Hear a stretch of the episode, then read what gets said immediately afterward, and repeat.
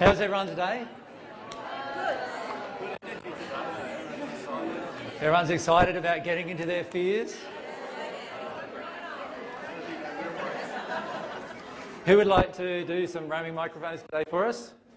Thank you. On this side, one on this side. Okay, thank you. Good load. Okay.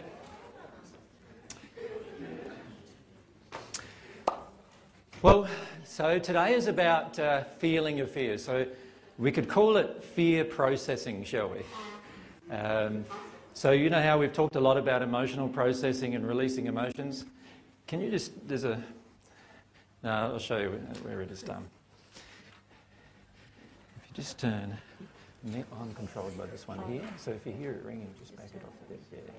And that's, that, that's the one that's where that you would use.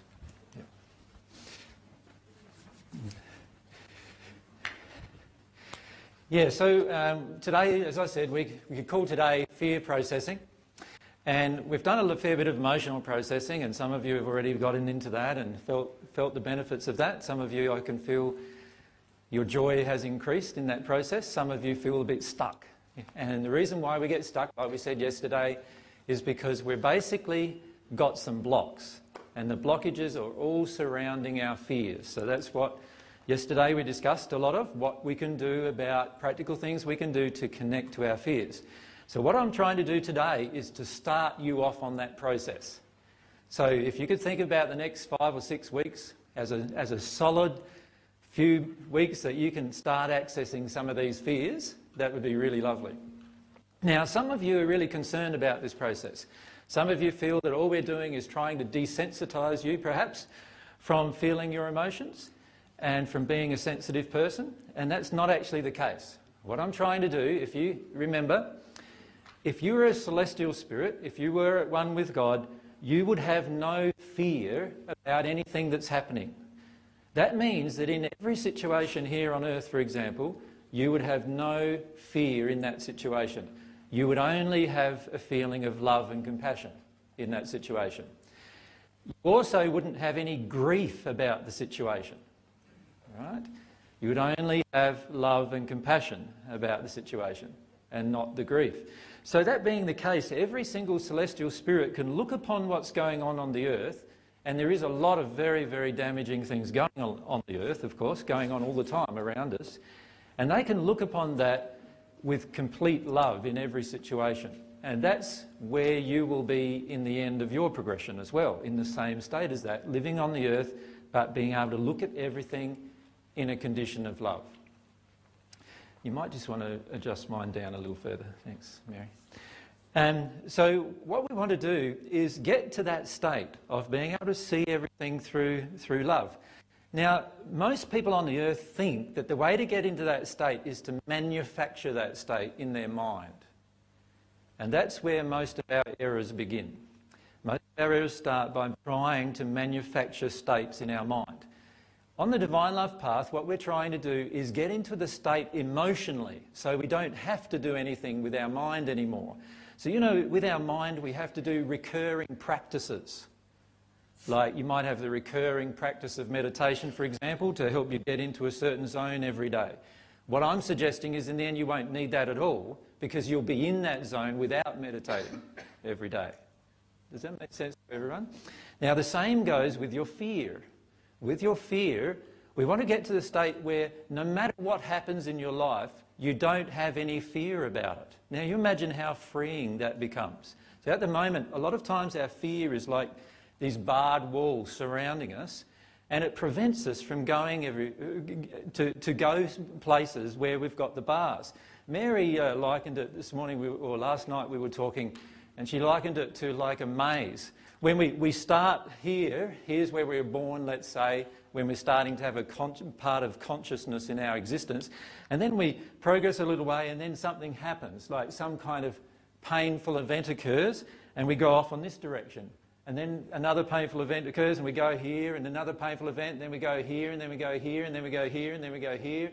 And we're going all over the place with our painful directions, right? With all of these different painful things that are all just we're bypassing, we're trying to bypass our fears every time, right? Our fear of pain in most cases.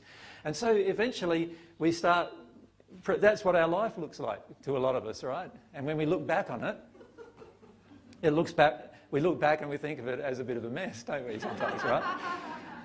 Now, obviously, we want to get to the stage where everything we desire and everything we love just comes to us. So, in other words, we're not going through this maze all the time, but rather we have a very definite purpose within ourselves. Not that anybody else defines your purpose, but the purpose is within you. Your desires and your passions are being realised. Now, for that to occur, this maze of fear has to be undone. All right? Because it's that maze of fear that determines your next step. You see, your next step is actually determined by all of the unhealed emotions inside of you from all of the previous things that happened to you.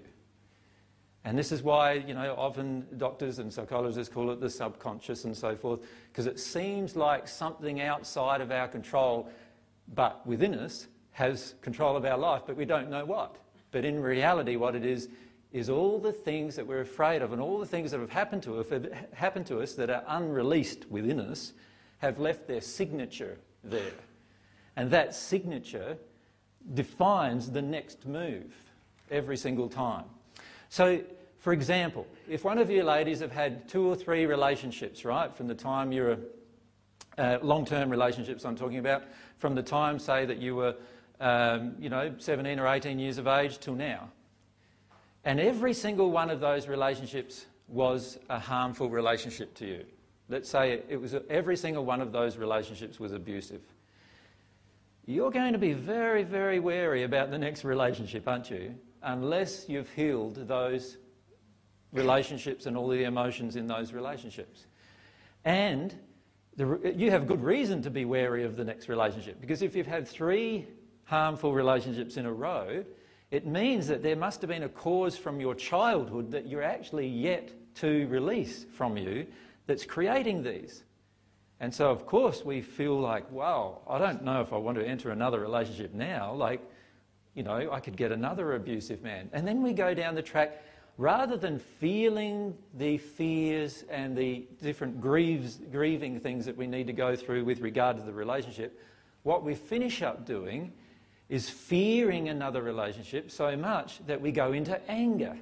And we go into anger with men. So all men are bastards, you know, like, I don't want to have another relationship. I'm perfectly happy alone, I've heard many say. And I say, oh, I don't think so. but, but if that's what you want to believe, that's fine. And the truth is that the only reason why we say we're perfectly happy alone because we've now lost all hope that we'll ever have any kind of relationship that's satisfying to us with a person that is actually going to be good to us, right? And so we give up all that hope, and all that hope just goes out of our life, and we're now in this state with no, no, the best state I can be in is by myself. That's going to be my happiest state. Well, the truth is that God designed you to be in a much happier state than that. But we often go down that track because of our fears dictating to us what's going on in our life. And if we don't understand what the cause is, then it becomes very, very difficult to sort it all out inside of us, inside of ourselves. So that just gives you an illustration of how fear dictates to you the rest of your life. This happens over and over again with most people in their life. For example, financially, you see this happening all the time, right?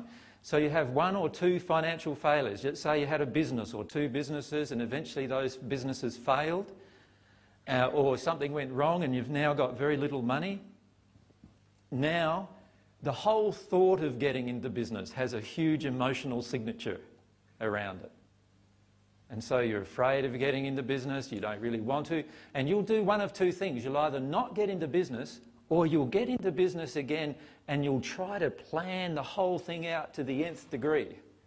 And because the emotion is still within you and it's unhealed, that business will fail just as much as the others did too. Does that make sense? And so then you go through all the process again of, oh, I don't know if I'm cut out for business. Well, the truth is, everyone is. Everyone can do it if you want to do it, but you have to heal the emotions. So, what instead of that, healing the emotions, instead of healing the underlying causal emotions, which remember are all associated generally with our childhood. So, well, instead of healing it at that level, what we finish up doing is we start living in these emotions day by day. And then we start telling ourselves messages like, oh, that doesn't really matter to me very much. When if you allowed yourself to sit down for a moment and really breathe into it and ask yourself how much this matters that you're alone, you'd probably start crying straight away, right? But because we don't allow that to happen anymore and we've got all these other fear-based programming going on, we don't feel that anymore. We feel that we don't feel it anymore because we've suppressed it so much.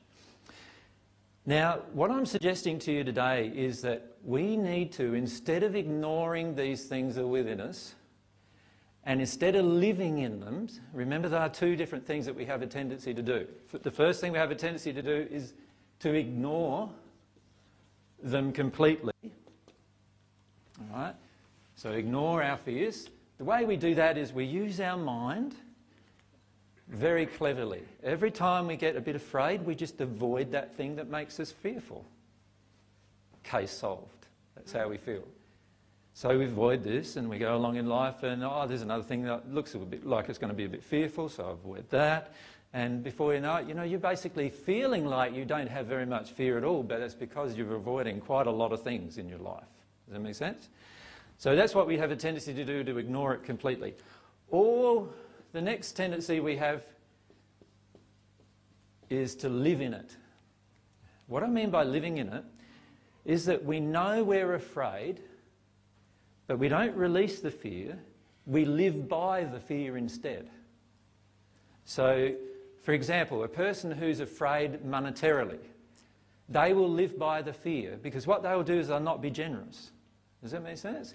So somebody, and it doesn't matter how much money they have, they still won't be generous. You know, they could have a million dollars in the bank, but they're still not going to be generous because they're still living in the fear of lack. So they walk into a shop and they want to barter with the person. They, there's something they really like, but they've got to knock them down five bucks, right?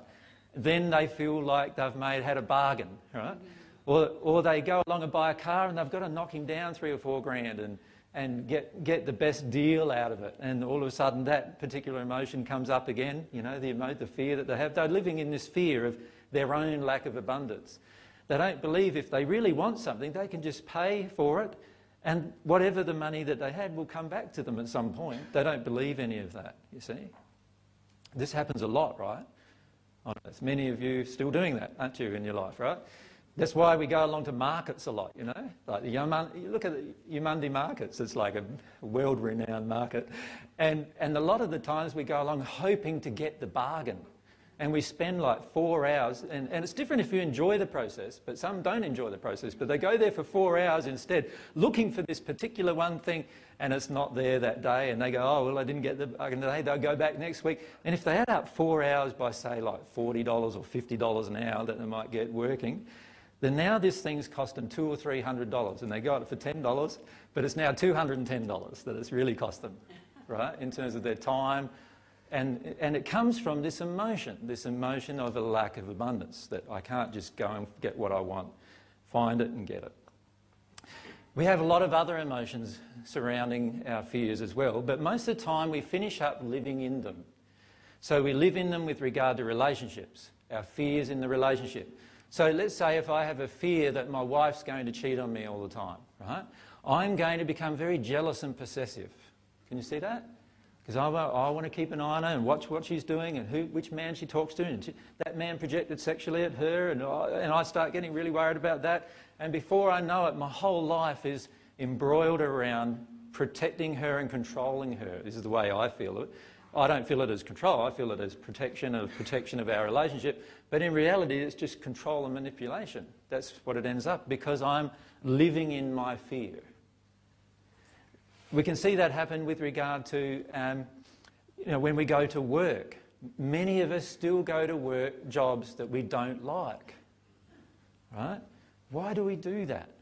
Because we're actually living in our fear. Our fear is, is if I stop that job, I won't get the kind of job that I really want. And the truth is, probably while you have that emotion, you won't get the job you really want. And if you release that emotionally, you will then probably get the job you really want. Right? And we also neglect in our fears all these aspects of prayer and desire and all these other things in the process of fear. Because our fear becomes so dominant that everything else means nothing to us. So, let's say I'm very afraid of your opinion. So I walk in a room and I've got a hundred people's opinion to cope with, right? And I'm very afraid of every single one of those person's opinion. What am I going to do with regard to truth?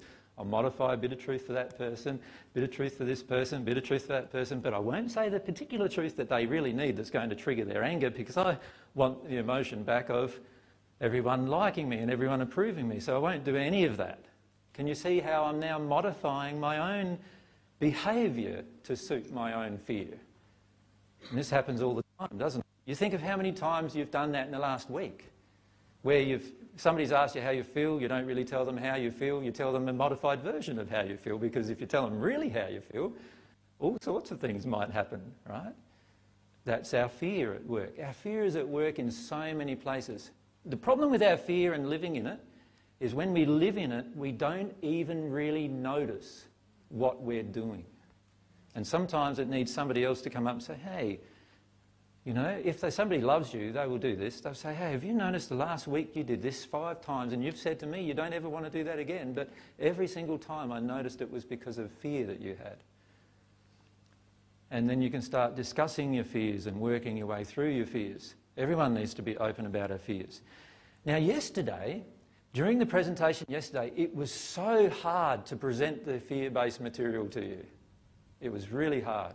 The reason why was there was this sort of like a wall around your fear. And many of us do this. We, we, we prote protect our fear. We do it by shutting down, closing down, going to sleep, getting tired, getting angry or upset, or just tuning out, zoning out, thinking of something else. We do all sorts of things in order to just avoid getting into these really deep emotions that we have around surrounding our fear. So we don't want to do that either. So today what we've planned for you is a, very ad hoc presentation of different things to help you get in tune with your fears. Right? And to try to help you begin the process of emotionally processing your fears. Now, many of you are afraid to even let yourself shake. Because when you let yourself shake, what does it look like to everyone else now? It looks like I've got, what is it? Parkinson's disease, right?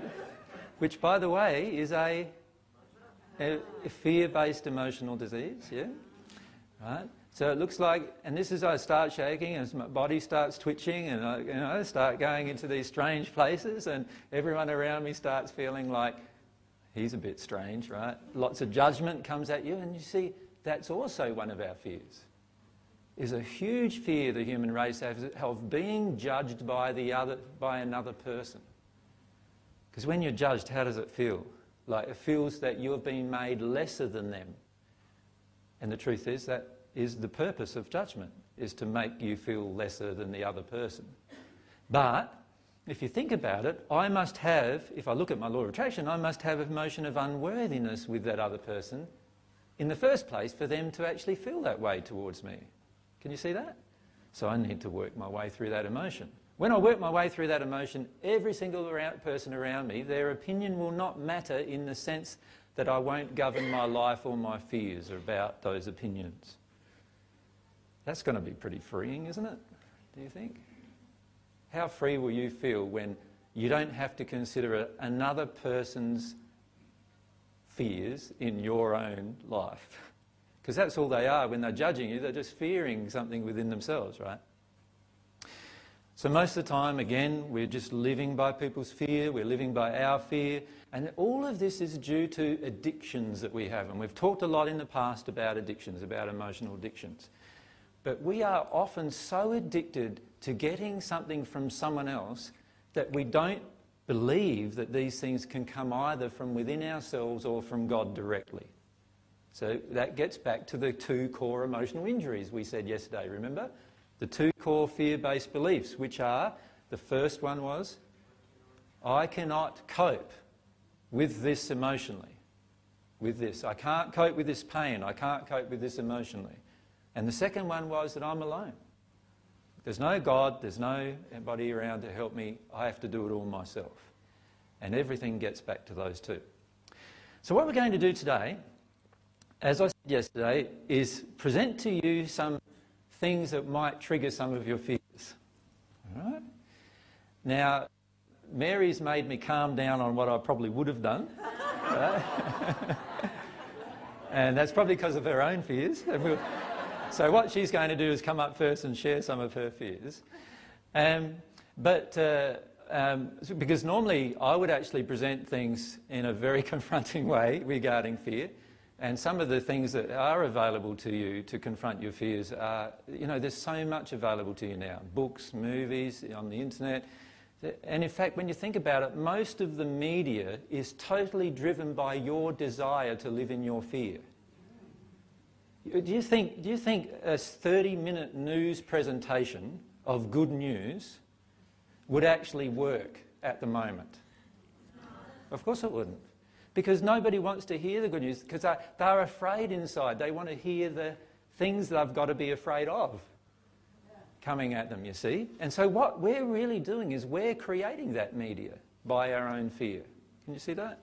By our own longing for bad news. Why do we long for bad news? Because we're so afraid of what happens when we hear bad news. We've got to avoid something.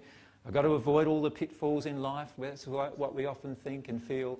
And so we're going along our life doing that maze thing that I pointed out earlier that, that Mary said.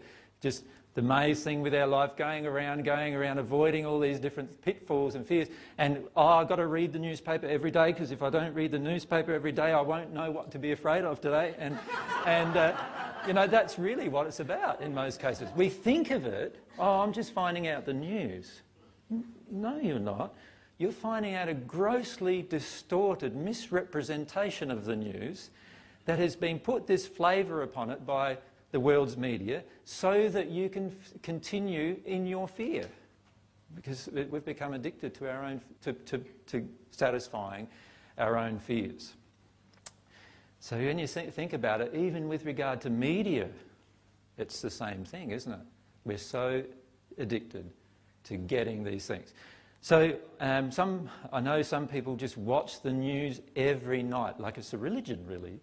Like people say this is a religion, but this is a religion. That's a religion. Every single night, seven o'clock comes, or six thirty, or six o'clock now, or now they have a whole hour news. Now you know, like before, you know, like like 20 years ago, there was no such thing as an hour news, was there? It was like half an hour news, or or, or if you're lucky, sometimes 15 minutes it started out being, or even 10 minutes, just little bites, you know, like that's all it was. But now there's these hour news programs, and, and in fact, the news presenters are the most commonly recognised people in the state generally because, because of their because they're on the screen so often, right? It's like everyone recognises them.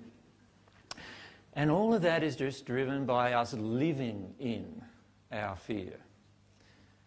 And so I'm not suggesting today that with this process over the next six weeks that you live in your fear. What I'm suggesting is that you actually delve down deeper and actually experience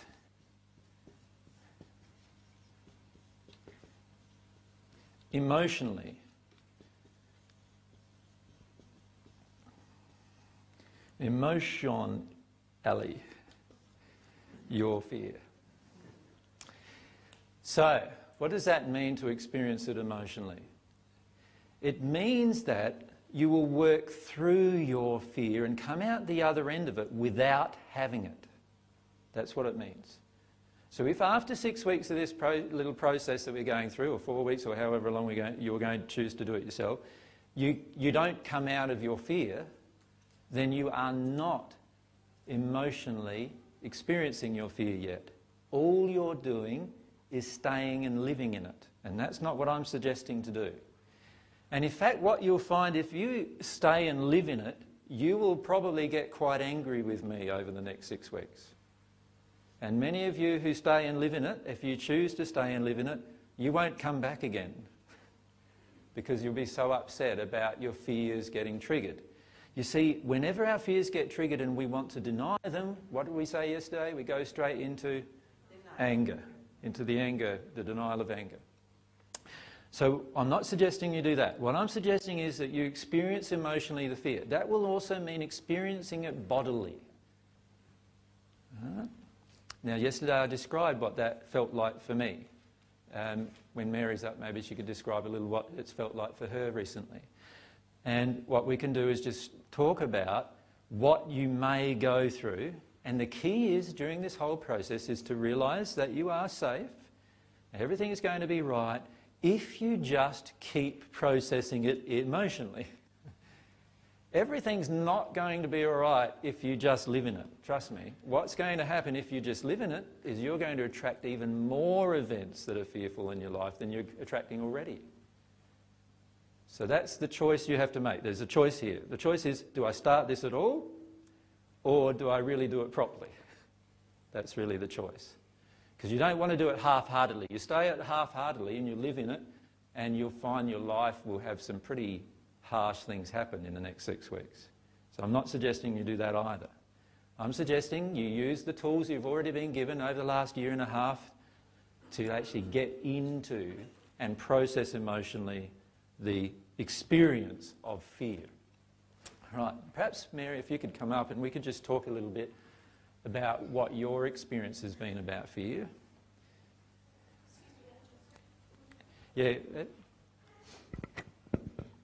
so when we process these fears, we're just processing the fear. We're not going down underneath that, the grief or whatever is underneath it. Well, the fear is because of the grief. So you will find when you process the fear, what will happen is you'll probably do a lot of bodily things and all of these kind of things, and you breathe and you feel yourself breathe, trying to breathe, and you feel locked up, and you may actually even go into a fetal position even with your fear. And then eventually you'll break through that into the grief that's underlying it. So many of you may find yourself getting into the grief that underlies the fear, certainly. Sarah? Uh, I just want to say I found recently when I've been processing, I've done the both at the same time. Mm-hmm. I've been mm-hmm. crying and then like my teeth are chattering yeah. and I'm shaking and then crying some more and that's right. Yeah, it's like a combination. And that's what it's often like. Yeah. The key is to not try to intellectualize this process very much. If you allow the emotional experience, you, your body knows and your soul knows exactly what to experience.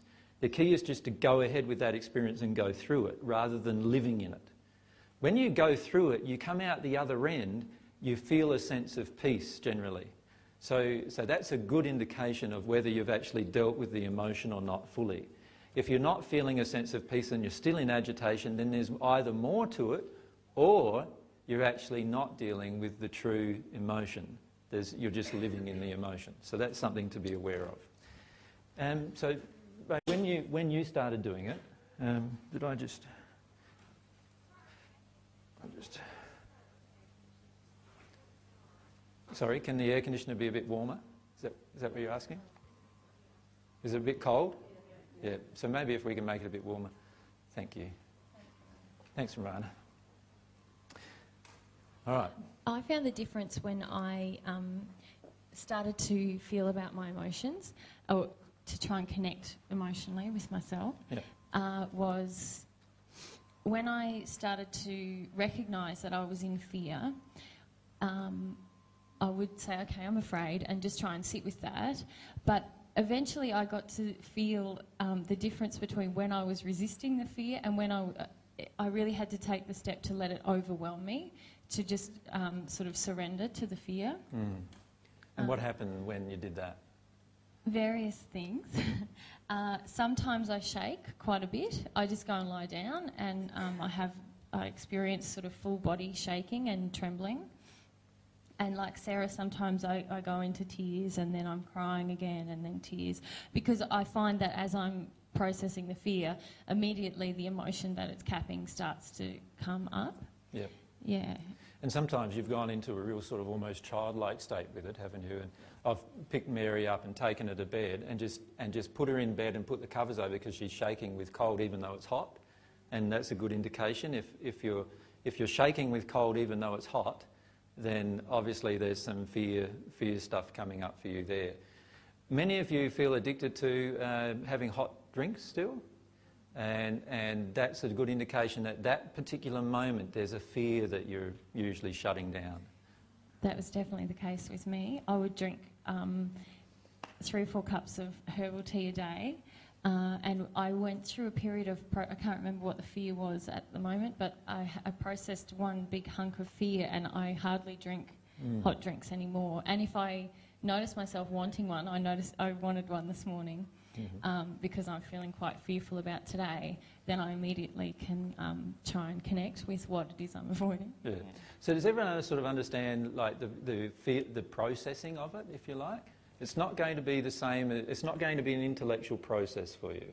Sometimes it is just tears for me, though, as well. Sometimes it's just sobbing in fear. Yeah. yeah. All right. Um, if we have a question? Yep. uh, when you said you noticed some fear is coming up because you drank uh, or you felt you wanted a herbal tea, did you then actually drink it this morning? No. no. So not drinking it helps the fear getting up. Yeah, that's yeah, good. Thank that's you. So that helps the processing because right now I don't know what processing is. Yeah. I haven't. I think, what are they doing? what am I missing here? no worries. Thank you. Yeah. Perhaps uh, if we could illustrate a little of what you felt this morning and then wanting to go for the drink, which was, you know, it sounds like she's going for the alcohol, but it's not actually like that. In the past, it might have been like that, but, but uh, and then and then maybe um, what you actually chose to do instead, and then yeah. and you're still staying in it now. So if you could describe some of the fears that you were feeling when we got up this morning. Uh, so I've been very afraid about uh, AJ doing this presentation because, uh, in my experience, when people are very afraid, uh, they get angry, and that was my uh, experience as well. Um, when I met AJ, I got very afraid and I got very angry at him. so, so I sort of felt like I knew what I was uh, talking about. Mm. and I'm very afraid of people attacking us and, and being angry at us. I'm very afraid of judgment. Um, and I'm also really triggered because we're in this bigger venue and there's more people coming, and, and so it's like a double whammy of fears this weekend. Yeah. uh, and because there's some new people here as well, so. Yeah. Uh, yeah. And so one of the things you're afraid is that the ones that are new will judge everything based on this weekend. Yes. Uh, rather than rather than actually look at all of the information that's been presented.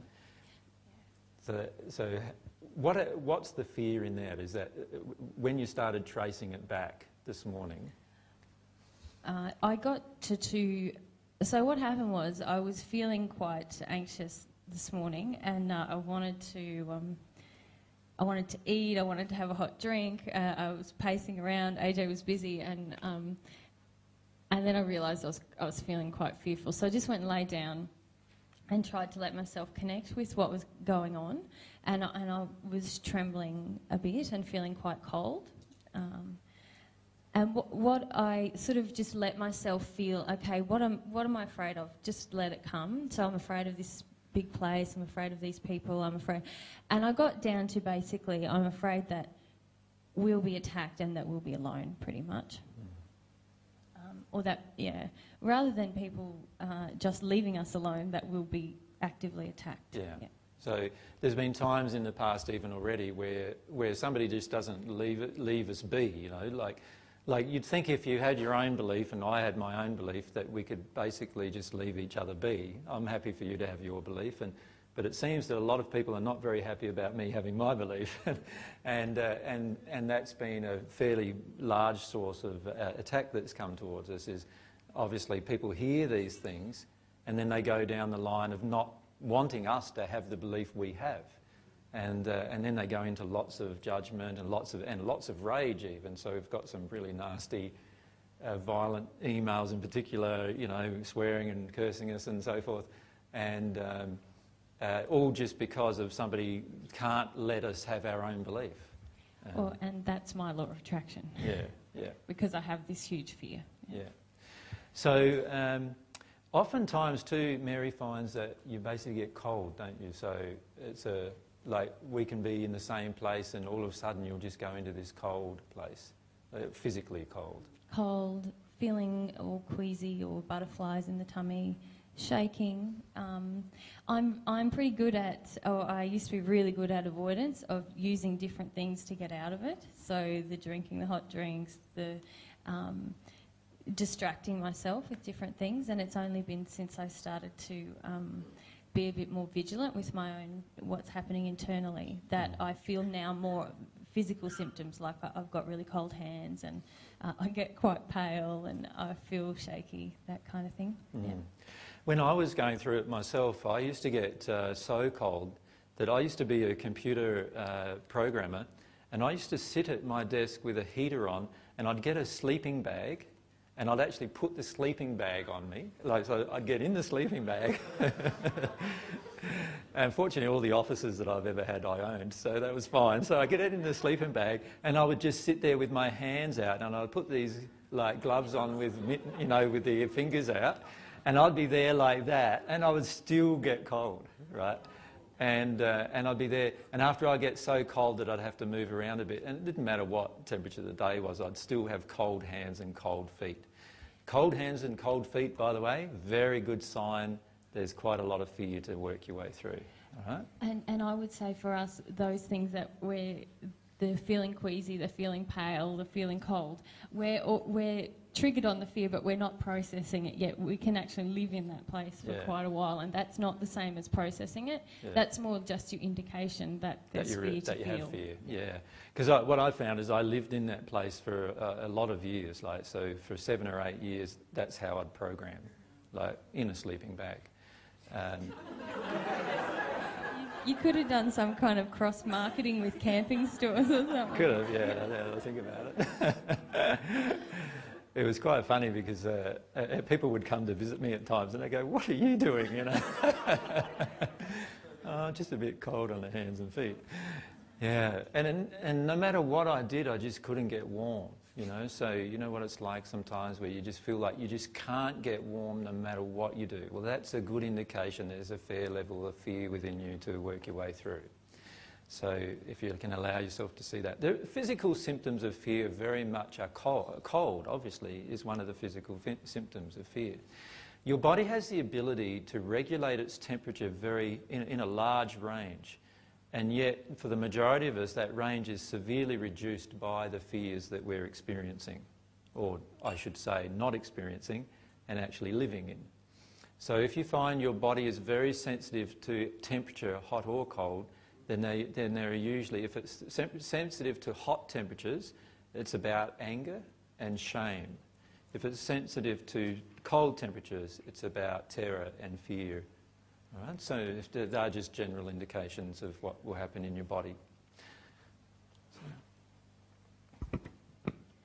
I just wanted to ask, sometimes when I'm really relaxed, like almost about to sleep, like my leg will just start to shake yep. uncontrollably. Is that yep. the fear coming up? Yes, what will happen to your body at different times if you allow your processing of fear, you'll find your legs will do and arms will do all sorts of things. And I've had my jaw even doing the same, like that by, you know, yeah, by mine itself. does that now too. and, uh, and all of those things, and that's all part of that release of that terror and, uh, and fear.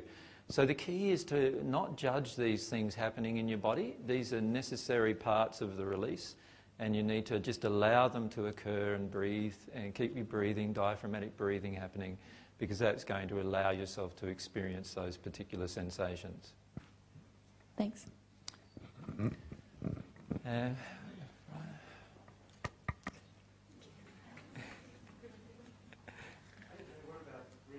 uh, you need to put the mic right up, the on button. The on button, I mean. Yep. Um, what about screaming as an expression of fear? Uh, screaming is, uh, is also very good as an expression of fear. Usually it's a combination of fear and rage, but it's a very good way to actually connect with a lot of your fears too. Um, of course, sometimes it's very hard to get into that emotionally when you're triggered, um, unless somebody frightens you. And I, am not suggesting here that you basically re, you know, traumatize yourself with even more fear. So, so sometimes it's very, very hard to get into that. If you find yourself triggered and scream, let yourself continue the fear process straight after you've screamed. Does that make sense to everyone? Like, So, so let's say somebody surprises you and you go, ah! you know, and now there's an opportunity there, you see, to connect to what's underneath that. And so go, go into that opportunity straight away. But yes, scream, you'll have many physical expressions, and voice is one of them. Um, terror, by the way, is very, very different to fear in that terror often causes you to freeze up completely. Um, whereas fear, you will often have a flight or a fight response, right? So the key is when you, whenever you feel like fleeing a situation, so let's say you walk into a supermarket and you just feel creeped out and you feel like you've got to walk out again, there's fear being tested there. So my suggestion would be stay in the supermarket and let that fear come up. What, what is this fear about? You know, allow myself, I allow myself to feel my fear, allow yourself to experience it. Um, there are other situations you get angry about. We've already talked about anger. So every time you get angry or annoyed or upset or any of those kind of things, there's fear usually in those particular expressions as well. Does that make sense? So whenever you notice yourself angry or trying to run away, that's fear. Whenever you find yourself getting to this place where you freeze up, that's terror. And you could say terror is the pinnacle of fear, but terror also needs to be released. And the only way you can release it, like most others, is breathe your way through it and allow yourself to stay in the state. Now, there's been times in my life where I've stayed in that state for two or three or four hours at a time, and I've just allowed myself to breathe through that process. Now, of course, that's a bit hard if it's been triggered at work or something. You're not going to be very productive for three or four hours. So, obviously, you're going to have to work through that particular uh, stuff about your work situation and so forth. But the, the idea is to connect with this terror if you have it and feel it. All terror based experiences are usually uh, uh, childhood referred from parents, in other words, multi generational injuries from parents who have experienced terror, or terror that's occurred in your own childhood. And those, terror, those terrifying events can be anything from your mum and dad screaming at you when you picked up a spider, and them terrifying you more than the spider did, or right the way through to physical violence. And most of us, when we were little, had some kind of physical violence from our parents. And or right the way through to things like being, uh, you know, se- sexually or physically abused. And, they, and if you've had those things in your past, then there's terror probably to deal with in, your, in yourself as well we go, come to Raya and then up. Lately, um, I've had this incredible, um, extreme, irritable response to any kind of loud noises. Mm-hmm. Kids screaming. Uh, we were near a restaurant this morning over in Noosa, and it was just like more than I could handle the mm-hmm. noise of all these people. That's fear too? Yes, so what I would do in that situation is stay where the noise is there and just allow yourself to be overwhelmed by your own emotion. And do it there? Do it there, yeah. yeah. Right in front of but a. Yeah. Well, yeah, that's the issue. You see, that that's is. the block. The yeah. block is: do I do it right in front of the other people? Yes, that's. Uh, I, I, feel yes because you. This is the situation that's triggering it. Yeah. So, so stay in the situation that's triggering it. The alternative is you can go home and put on a stereo full bore with terrible music that you hate and do it that way if you want, or tape record all these children running around and replay that over and over and over at your home. But there are other alternatives. But but if something comes up when you're in the situation, the best time for you to access it emotionally is in that situation. You might be reading about me in the newspaper. That's, that's fine. the, key, the key is you won't, you won't ever get into anger and ha- harm of others. So the only time that anybody will read about you in a newspaper is that you cried at one of the shops, you know, okay. and, and that often happens anyway. So, you know, and if you have a fear-based response, you, you've got usually someone with you who knows about that. So but yes, Ray, there will be some, some of those kind of things. You can, of course, plan for some of these things. So you could actually, you know now that actually having children running around making lots of noise causes lots of like yeah. a- anger in you. Yeah. So, which is actually covering over some yeah. fear about the noisy situation. So, what I would do then is go to a very noisy situation with a recording device, record it all, right, and, and then go home with that or you know, and play it over and over until you connect with what the emotion is. Okay. Do you know what the emotion is? Um, no, I don't. I'm just extremely irritated by the sound, and it's coming up more and more. So something is about ready to break. I can feel it. Do you think it's about feeling unloved, Raya? Feeling what? Unloved. I don't know. That could be. I feel pretty loved right now, but it could be more. You know. Yeah. So I'll see, but it, it's just been a lot. Huh? Use a mic, What? You could say it out Mary loud. wants to solve everyone's problems there. Yeah, and yeah, yeah. That's what we love about Mary. She knows me. Yeah. Yeah, yeah. Tell me. mic, darling. Use the mic. I'm not get the away only with one You in can't here. get away with it. I was just uh, wanting to not talk about all your stuff in public, and then I started doing it around. But uh, um, I have no secrets anymore, yeah, Mary. none of us do. I was just wondering um, if it's an emotion for you about. I, I know you have some stuff sometimes about when people in general public situations aren't respecting your space or your time or that kind of thing. And I wondered if, rather than a, a terror-based sort of a fear, it was just this fear of feeling uh, I, I'm not respected and I'm not loved. I'll go with that and see if that could be it. Yeah, thanks, Mary. Thanks. And there was. Good. yeah, it's the start of the day. What was I going to say? We've got a competition between the Oh, mic handlers at the I'm moment. suddenly really frightened. I spoke last time and I wasn't frightened, but I'm really frightened now. Yeah, no, go with that. That's all I actually went to your last session, only Mm-hmm. the one. Yeah. Oh, what am I going to say? I've done a lot of emotional release, but I went through the most massive emotional release after your talk in Brisbane. wherever it was, Brisbane. Yep. And um, it was definitely the fear. It was actually Brian suggested something to me. Yep. I- I've never been through so much fear and anger and screaming, and I straight away went into my childhood rage over my father. Yeah. And I'm just wondering, I'm really going around in circles here. I don't think what you say is the truth. I think at the end of the process is the truth.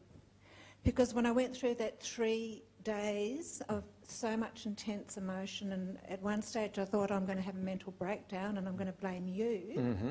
I better ring the doctor. Yeah. At the end of it, you know, I just felt like a child, and I thought, oh, this is the truth. That's it. This is the. I mean, there's still more, but Yeah. this is the truth. That's it. But I was really frightened at the end. I thought, I, it's been so intense. Yeah.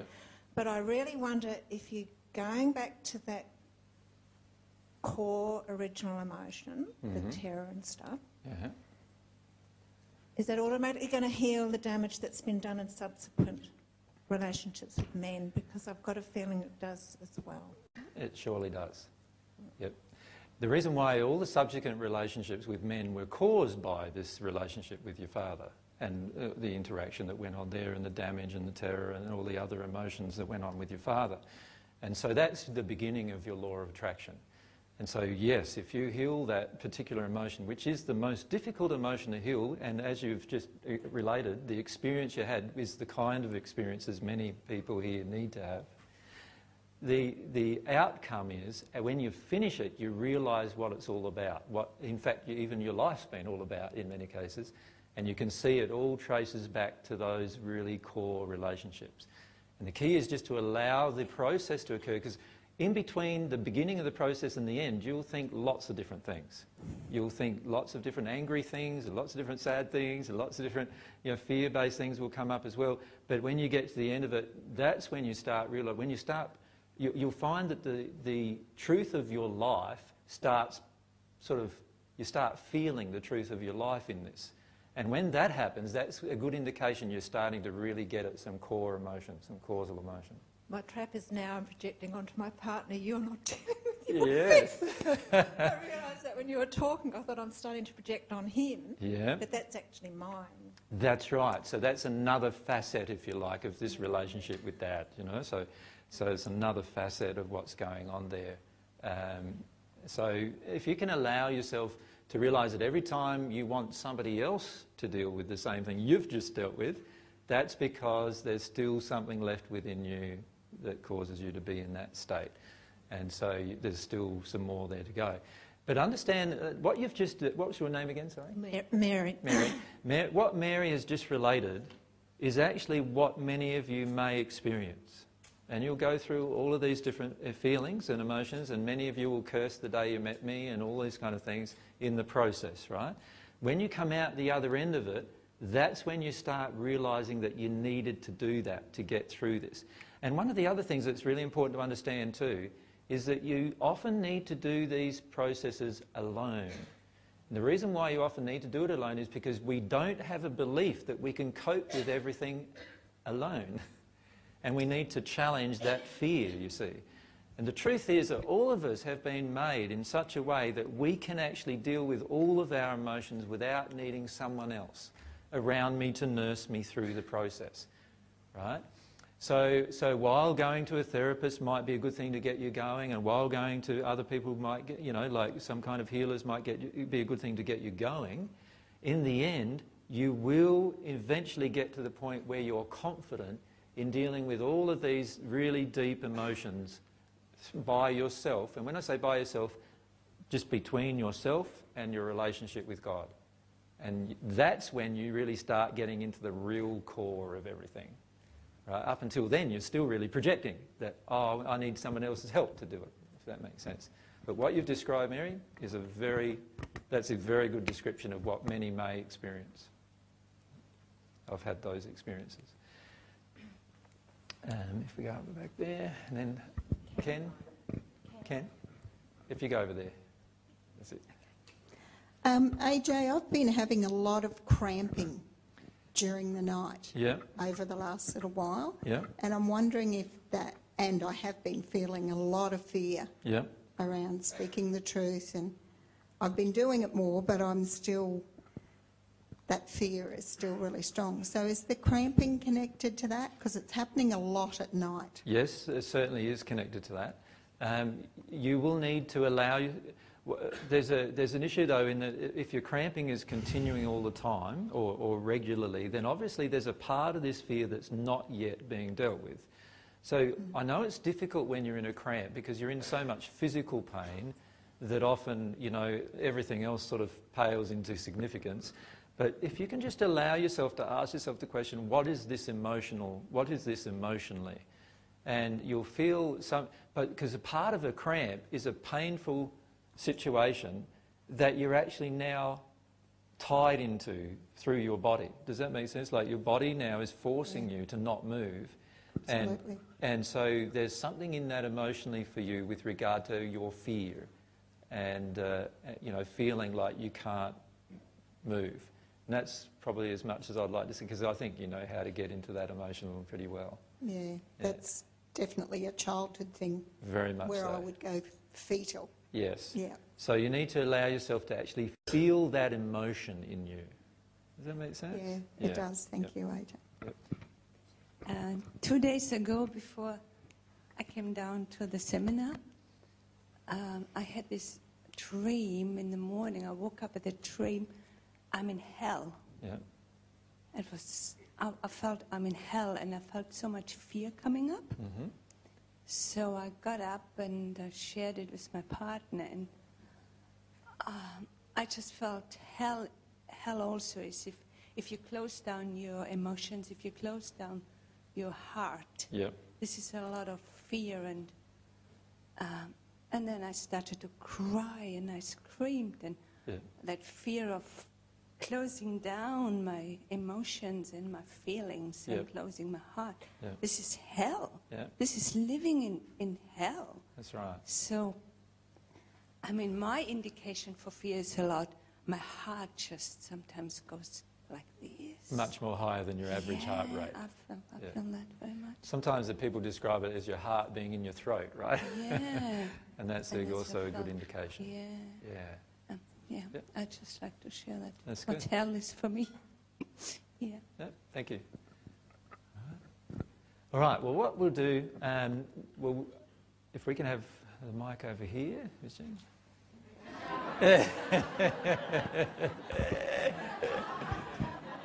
AJ, is breathing sufficient enough to release some emotions? As long as you're diaphragmatically breathing, yes. Um, but if you're experiencing fear and terror, you will certainly have other, other bodily symptoms other than just being, being able to breathe. Um, so my suggestion is, but all, ought to always try to breathe no matter mm. what. uh, emotion you're experiencing, even if it's sadness or grief or any other emotion, mm. shame. Breathing is a very powerful way. Breathing also, diaphragmatic breathing does a lot for you as well in your body uh, because it uh, is your main, your body's main source of sustenance actually. Your breathing is actually, yes. many people are not aware of that, but the truth is that how you breathe mm. is, is, is far more important than what you eat, yes. even. Uh, unless, of course, what you eat is unloving to your environment. But what you, how you breathe is very, very important. And that's why it's such an essential thing to continue to do. Mm, yeah, thank you. For every emotion. Jen, thanks.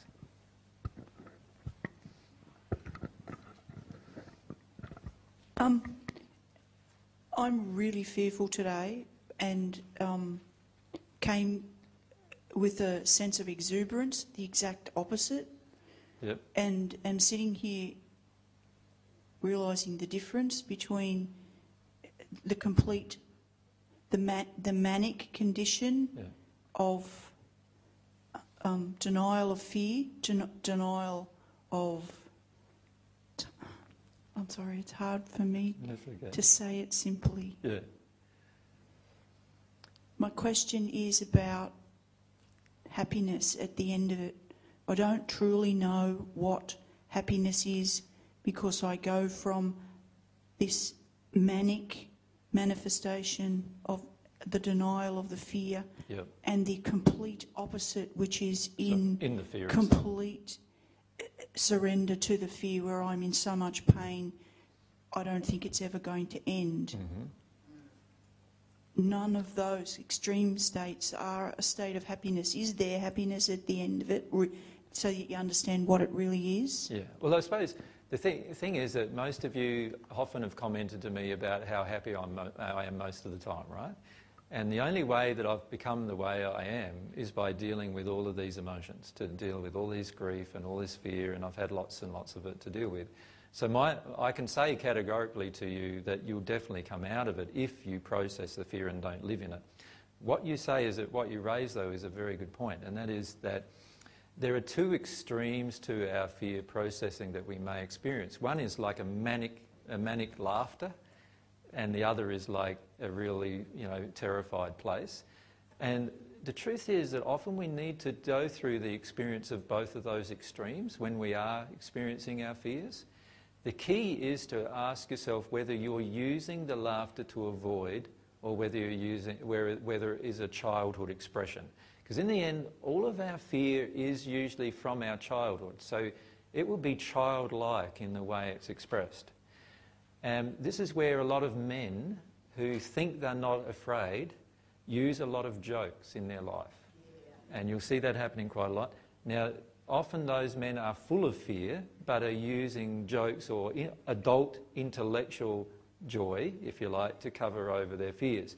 When you're, though, in this manic phase where, where you're laughing and you're feeling afraid, sometimes it's actually a feeling of excitement. And what happens when we have fear in us is we cannot differentiate between excitement and fear. Now, many of you currently are in that state where you can't actually easily identify what it means to be excited compared with what it means to be afraid. Now, I had this problem terribly. Like, I, every time I'd get slightly excited about something, I always felt that I was afraid. and vice versa. If I got afraid, I'd think that I was excited, but really I was terrified. And it took me processing through my fears to actually start to realise the difference between those two states. It's, you'll find that excitement is a very similar emotion to fear in, the, in, in its physiological response inside of you. And, and it often kicks off very similar chemical reactions inside of you as well. So the soul, through its emotion, experiences many chemical responses that are very similar. And so it's often very difficult to determine the difference between excitement and fear. So are you saying when you, when I feel afraid, I often feel a sense of dread? When you were excited, you felt dread? I felt dread, yeah. Yeah, so it was really strange. I, like, I, I, would feel excited, but then I'd feel dread, like what's going to happen next. And there was a combination of my fear and my excitement. And because they're very, very similar emotions physiologically, you'd feel them in a very similar way. The heart starts, you know, when you're excited, the heart beats faster too when you're excited, doesn't it? And all of those kind of things start happening. And, and so you start to not be able to tell the difference between those two sets of emotions. But you will need to experience often both fluctuations, the manic sort of laughter, right, which is a very childlike state, right down to the, the fear and terror, and in a childlike state, to, and, and allow yourself to go through it. If you're in pain with it, then often it's because you're still not getting to the bottom of it. So that's the thing to just, oh, whenever I'm in pain, I just pray to God a lot about the pain. And I say to God, I know that I'm in denial of something here. I'd love to know what it is, you know. I'd love to know what it is even intellectually to work out. And then, and then maybe I can work through it emotionally. Thank you. Yeah. My manic also manifests in busyness. Yes. If I sit still, I find I trigger fear much more readily. The busier that I am, um, I just like stay. The manic keeps me busy. Yep. Busy in physically, but busy in my head too. The other issue that many face and that you face, Jen, is that because you're spirit influence and you've got you know fairly open mediumistic uh, abilities, what happens is that spirits around you in certain states can easily be attracted as soon as there's any denial in your own state. So as soon as, as soon as you feel some pain, you know you're in denial of your own state, but at that point, many spirits can come around you and go whoosh around you, and sometimes you'll feel them like that. And then you'll go into like a manic laughter, and sometimes that's actually expressing their, their method of getting out of their fear. Does that make sense? And so the key is to every time you feel pain and every time you feel like you're getting out of the causal emotion, just uh, all I do is just long for God's love to just protect me through this next process, if you like. And, and most of the time, um, you know, you, you, you can work your way through things quite rapidly like that. Sometimes, though, recently I've noticed that when spirits have been attracted to me when I'm working through an emotion, that it's actually helped me work through the emotion even more by, by their emotion heightening my own emotion. And I just allow that to occur, whereas most people who would talk to you about mediumship and, and those kind of things would say to surround yourself with some kind of protection barrier. My feelings are that actually nowadays I'm finding having spirits connected with me dealing with certain emotions has actually helped me get even more into that emotion and in, in the end helped me connect with the underlying causal emotion much easier. So the key again is to not be afraid that spirits are going to surround you, and this is why today we're going to deal with that fear as well. Yeah. So, you want to say? I was just going to say for Jen that, that it may not be that it's that she's had an experience when she's younger that where something has happened when you've been quite still, and that's what.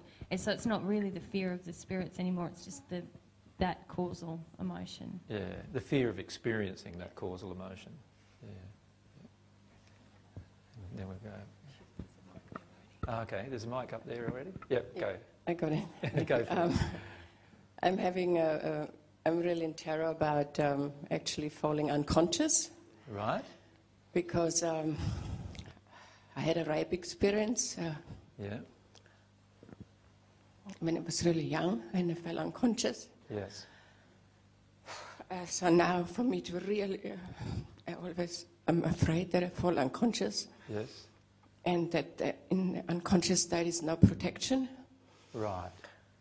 Can I explain to you what actually happened in that childhood experience that you've had? Yes, please. Um, what often happens, um, and I'll just draw this so you can see it in terms of, hopefully you can see from there. Um, imagine this is uh, yourself. So here's yourself when you were younger. And by the way, this also applies if a person's had childhood abuse as well. So all childhood abuse, this usually applies. You've got the adult who is the perpetrator with you. The adult who's the perpetrator is often surrounded, and this hopefully will connect you with some of your fears, is often surrounded with other spirit adult perpetrators, right? So there's a connection between that the emotional connection between these spirit adult perpetrators and this adult perpetrator. When that person rapes or harms this person, and this applies to rape as well as to abuse, often what happens is your spirit guides take you out of body. Right? In order to try to help you to, to cope with the experience emotionally. And what they often do, and many, this is why many uh, people who have been abused as children or who have been raped experience in the uh, uh going either unconscious or going into a state uh, where they're now like in a some kind of pristine location, like a like a paradise almost location, while the abuse is actually occurring. And the reason why they do that is that there's nothing else they can do, the spirits I mean, to, to help you through the process except for that. Now, many, many of the abuse victims or, and, and rape victims then become very afraid of that might happening again, when in actual fact it was done to protect you in the first place. Does that make sense? Yes, it makes sense. And, and I did have, as a smaller child, when I watched abuse to my mother, a yeah. violation being hit, that I, uh, I went to this place. I was, Spot on. I was always sitting somewhere in this light body. That's right. And, uh, and this is why many um, abuse victims also have strong mediumistic connections because that was established at a very young age as a method of protection against perpetrators. So, so um, the key for many, I find that many uh, rape victims and abuse victims have, have had that experience and then they become afraid of that happening during an emotional process. The truth is, if that happens during the emotional process, if you go out of body, in the emotional process, it's not going to actually harm you so much, but uh, it does actually detune you from some of the causal emotion. So you can ask your guides to help you stay in a conscious state while you're experiencing the causal emotion that you're experiencing. And the beauty of what they've done too means that the, the amount of causal emotion to experience lessens. Because what's happened is that things were done to your body, but you weren't physically connected from your spirit body and your soul, which is the soul. This is all soul processing that we're doing, right? In your, at the soul layer, you're not actually very physically connected to your body during the abuse experience in many cases. So it's not always the case, but in many cases, particularly if it began when you were young. So it's a mechanism that your guides and your guardians have to actually nurse you through the process. All right? Now, if you allow yourself to think about that, you'll probably also become consciously aware of who those particular guides and guardians were. All right? And when that happens, you'll see that you can trust them and that they are many times still with you, helping you through the process of you know, triggering the emotions that were triggered right back in the beginning and helping you experience them. And uh, many, many abuse victims have actually described that experience uh, to us and, and not really known what's happened. Also, many abuse victims have described the process of seeing these perpetrators, the spirit perpetrators yeah, of their, the violence towards themselves. And that, for that reason, they've become very afraid of dealing with anything to do with spirits. That's right. But don't forget, you went out of body and there was all these other spirits around you who were actually in a very good state, and they were also looking after you. And so you can see, you can see again, it's just like on earth. There are some people who are not very nice condition, and there's some people who are in good condition. And obviously, if we spend more time releasing our emotions to get into a good condition ourselves with regard to love, then we attract more and more of those spirits who are in that good condition. So, one of the things that happens quite often with regard to abuse survivors is that we finish up focusing so much on that dynamic of what's going on that we become terrified to even deal with the emotions of abuse. When in reality, what we've got is a large, usually quite a few spirits around us who have been with us from a very young age who are trying to assist us to work our way through those terrible emotions that we experience. I mean, I did a lot and a lot and a lot of rebirthing, and I'm a rebirther myself, but yeah. I still feel that there's something there what I just didn't get in all this time, and also the fear, what I call the astral plane. I don't know how you explain that, but there was this. Okay, I know my protecting spirits, but the dark spirits always said, My God, I'm also through this having access to the lower astral plane and where I often went in my dream state, yeah. that just caused so much fear in my life and terror. You know, I, am really, that's the most afraid place is the... Mm-hmm. Well, actually, again, it's the fear that causes the attraction of the spirits that you see sometimes in what you call the lower astral plane. That's just the spirit world, but what's actually happening is sometimes your fear, when you're in a sleep or dream state, your fear is actually attracting you to the locations in the spirit world that are lower in their state. And what happens then, of course, is for the triggering of your fear, if you like.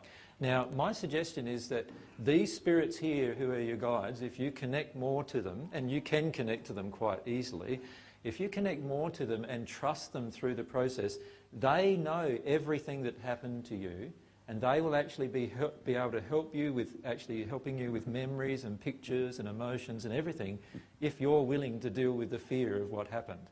And, and if you can release this fear, you will also no longer attract a whole group of spirits who are in that dark place that you sometimes are afraid of attracting. So the key with all of this is working still through this fear that's, it, that's there. Thank, thank, you so much. No worries, it's my pleasure. Wow. Um, I was shaking while she was talking the whole time, mm-hmm. so now I'm shaking yeah. um, because when I was a little girl, I just remember I don't remember much about my childhood, just being lonely, but I always remember when I tried to look back into my childhood, I remember it as a really happy experience, yeah. but it wasn't. Mm-hmm. So that explains a lot. Yeah. But um, when I first heard one of your CDs about spirits, um, I used to drink a lot as a teenager, mm-hmm. really abusively, and I haven't drunk for a long time. And I was walking past a bottle shop shopping my vegetables.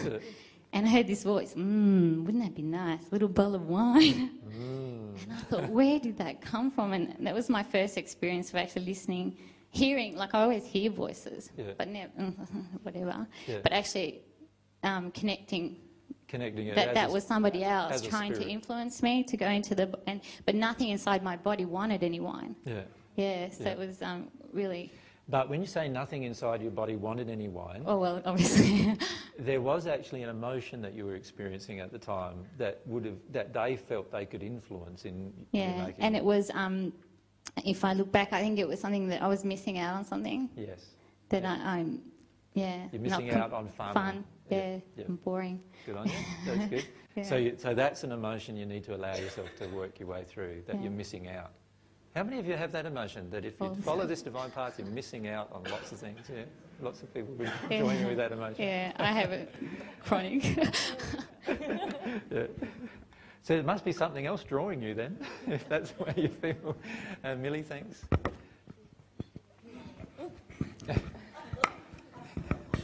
you won.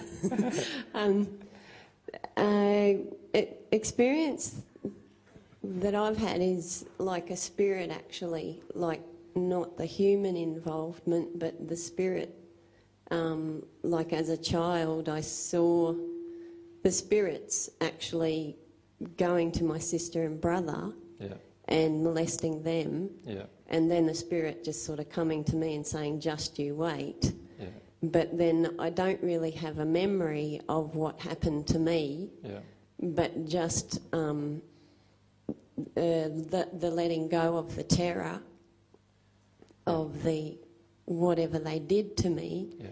And um, I just, the question in my that's sort of come up for me to ask is um, the, do the spirits like come to your physical body or to your um, spirit body? Um, and does your, you know, if so, does your, do you go somewhere else as well?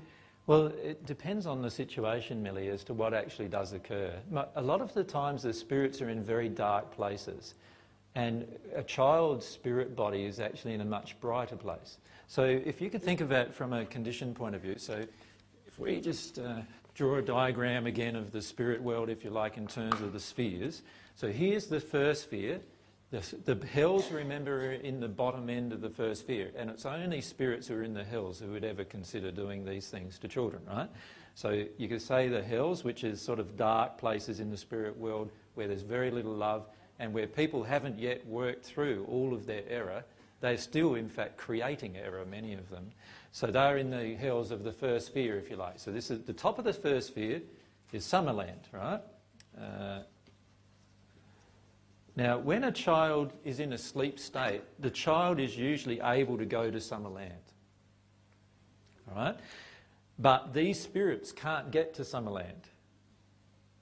So the only way often that the spirits can actually affect the child and cause the child to go into states of fear is while the child is in a semi-sleep state or a dream-like state on earth, the spirits can also can surround them on earth because earth is a part of the, you can think of it as any, any sphere is available to the earth. So oftentimes, although you could have uh, sexually damaging experiences in the spirit world, most of the time with, with, uh, with these kind of events, you've got the spirit who's in a very poor condition, much poorer condition than the, than the child, and uh, is, is being attracted to the child because of the parent's emotions, so the lack of protection emotions coming from the parent. See, if the parents were full of divine love, you wouldn't have this problem at all, because the, the spirits couldn't even surround their children doing this. So what happens is that the parents are obviously got fears, that they're um, not working their way through. That means the child is usually born in fear, uh, in the sense that the child now has all these different fears. A lot of them are sexual fears, like you know your mother has, and then your father had a lot of sexual abuse uh, type emotions to work through. And not I used to chuck up all the time as a baby as well. Yeah, that's right. So, so the child itself is now in this state where it's surrounded by parent, one parent with a lot of fear about sexual matters, Another parent with a lot of abuse things to do, do, do with sexual matters. And of course, that's multi generational. Mm. Um, and then you've got the child coming up in that environment. And so now the child has got fear stuff and the other side, the other gender stuff as well to work through. And the child is not in a conscious state of being able to work through those particular things. So that then opens them up to having this spirit, this negative spirit influence. And because they're on earth, the spirits can get to them quite easily. If they weren't on earth and in a sleep state, then there's a high likelihood they'll be in Summerland and not experiencing that particular experience. So all of these experiences generally happen while they're on earth when they're just going into or just coming out of the sleep state. Yeah. And, uh, and that's when, or, or in their awake state, uh, where, they sit, where a child can see spirits around them. And a lot of times the spirit is just trying to scare them to death, basically. Yeah and so that, that and that prepares the child for other experiences. Yeah. So AJ, the interaction isn't between spirit body and spirit body in that instance. It's actually um, the child using their their heightened sensory perception in their physical body to. Yep. Uh, interact with spirits or spirits interact with them. Yes, because, uh, because what's going on actually is that if you think about it, if you're in Summerland, it's going to be very, very difficult for a spirit in a terrible condition to even see you. Yeah. to see your spirit body, I mean. Yeah. Does that make sense? Because your spirit body is of a more uh, sublimated form, higher vibration, and they can't actually physically even see you in your spirit form. But they can see you in your physical form. And because it's very, very close to, you know, the, the atmosphere here is very, very close to their own dense form as well. So even though they're a spirit, they still have a much denser form. So, so most of the time, the abuse actually occurs towards the physical rather than the spirit body for that reason. When I say most, whoop, I just lost myself today. When I say most of the time, and obviously every single uh, situation is unique. And when a person describes their situation to me, generally you can just, from, from feeling about what's happened to them, so usually when a person comes up to me, I can feel all of their history, and all of you will be able to do this anyway, where you can feel all of their history and you know what events caused what problems. And in particular cases, some very unique cases, there are abusive situations going on in the spirit world. But that only generally has occurred in very extreme cases where the child itself has been also involved in abusive acts towards other children. So, um, so there are usually two types of uh, abuse uh, survivors, if you like. One type of a survivor will, will feel that abuse is abhorrent, and the other type of survivor will feel that they must be an abuser. That's the only way they, get, they start abusing others. And a child who starts abusing others, by the time they get to nine or ten years of age, quite often has some dark emotions to work their way through. When, uh, when those kind of children arrive in the spirit world, and they're nursed in a, in a totally different location to Summerland, and so that is a unique experience. But they are still nursed through those emotions. They're not left to deal with them alone as an adult would. Uh, not that anyone's alone, of course, but I mean, they wouldn't, they wouldn't be left to deal with them without assistance, whereas an adult has to ask for assistance in the spirit world. Whereas a child will be given assistance uh, without even asking because their free will is yet to be developed. Mm. Yeah? Does that make Thank sense? Yeah. So every situation with regard to abuse is very different. Um, but the majority of times the, it's, the physical, it's the physical attack that the person's experiencing. And this is why many spirits who are guiding or guarding the child being harmed take the child out of body. And this is why many of you who have been abused have experienced an out of body experience when you're a child. And you'll experience it like you don't even really remember. You remember maybe the first few seconds or minute or so of the abuse, and then afterwards. And, you know, the, and the after effects, which are often very unpleasant, of course, you know, where you might be bleeding or you might have other, other problems uh, with your body, but there'll be this sort of gap in between. And this is why many people who have been abused have gaps in their memory, and it's because they've actually been taken out of body, so they don't have to remember those experiences. Oh, sorry, we'll go down front. Go on. No, no. Go away, go ahead.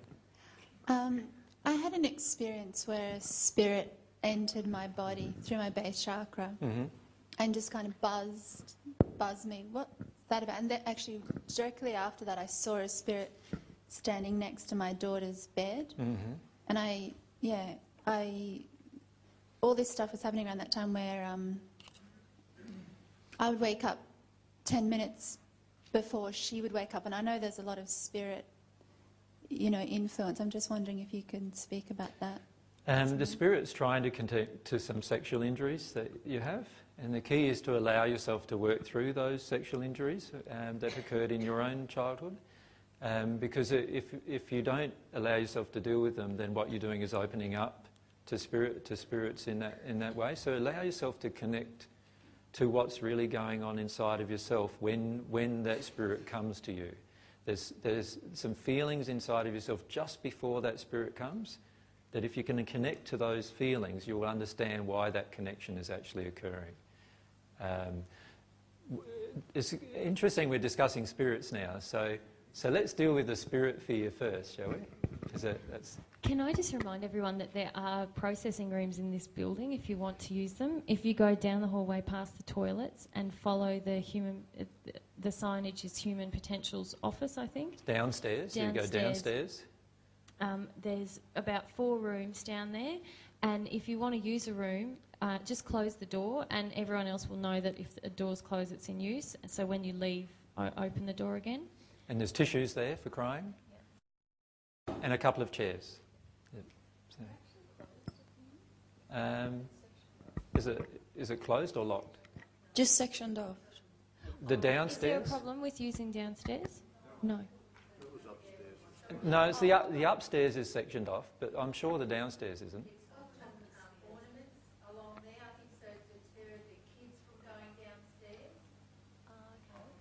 Oh, thanks, thanks, thanks, Anna. All right, so um, Let's look at the spirit issue, shall we? What we'll do is we'll uh, want to show you a few clips. Is that all right? Show you a few video clips, and uh, and we'll see how we go with these. This is going to be interesting to see how I go operating this thing, but.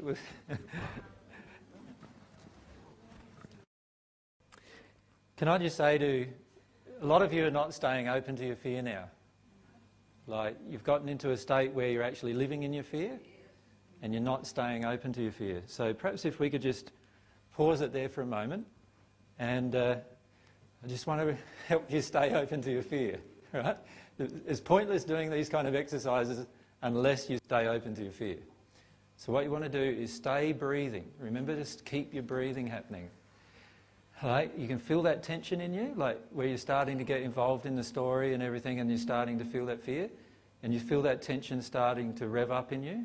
So stop, stop doing that for, and get back into breathing. Just breathe. You can breathe your way through this, right? This is some tension and fear coming up for you. Breathe your way through that. Don't shut down the process. When you go into this rigid state, can you feel that happening for many of you? Going into this rigid state, what you're doing is you're shutting down the expression or the experience of the fear. What you're doing now is you're living in it. and that's not going to benefit you at all. Does that make sense? You need to keep breathing and actually allow yourself to experience it. Remember, you're allowed to go to, if you need to go out at any time, you can go out and just cry or whatever, that's fine, but you need to allow yourself to experience it. This is a good opportunity to get into that. Does that make sense? So just breathe. So breathe more. If you need to open yourself up a bit more, stand up and do that. You can just breathe, just stay connected with it. The other thing to be, uh, to, to be, a lot of people are worried that watching a movie like this just, just increases demonic attack or increases spirit attack. No, spirit attack occurs because of your fear. Right? That's what the spirits connect to, your fear. If you release your fear and you stay breathing, spirit attack cannot occur as much because you're now releasing the fear. Does that make sense?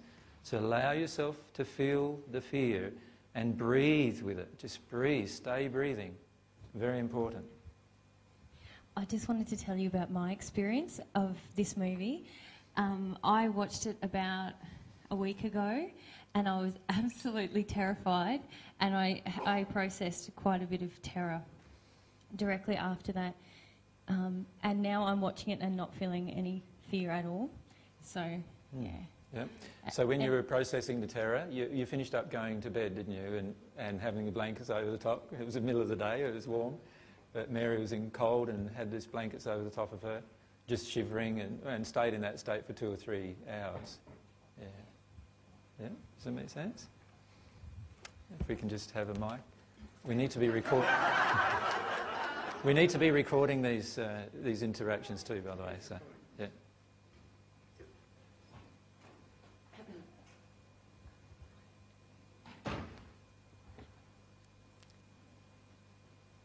Uh, that, those mics are not going to work because of the way that the sound system's hooked up with the, with the speaker. So if you use that one instead. To process the fear, is it good to drink water or not good to drink water?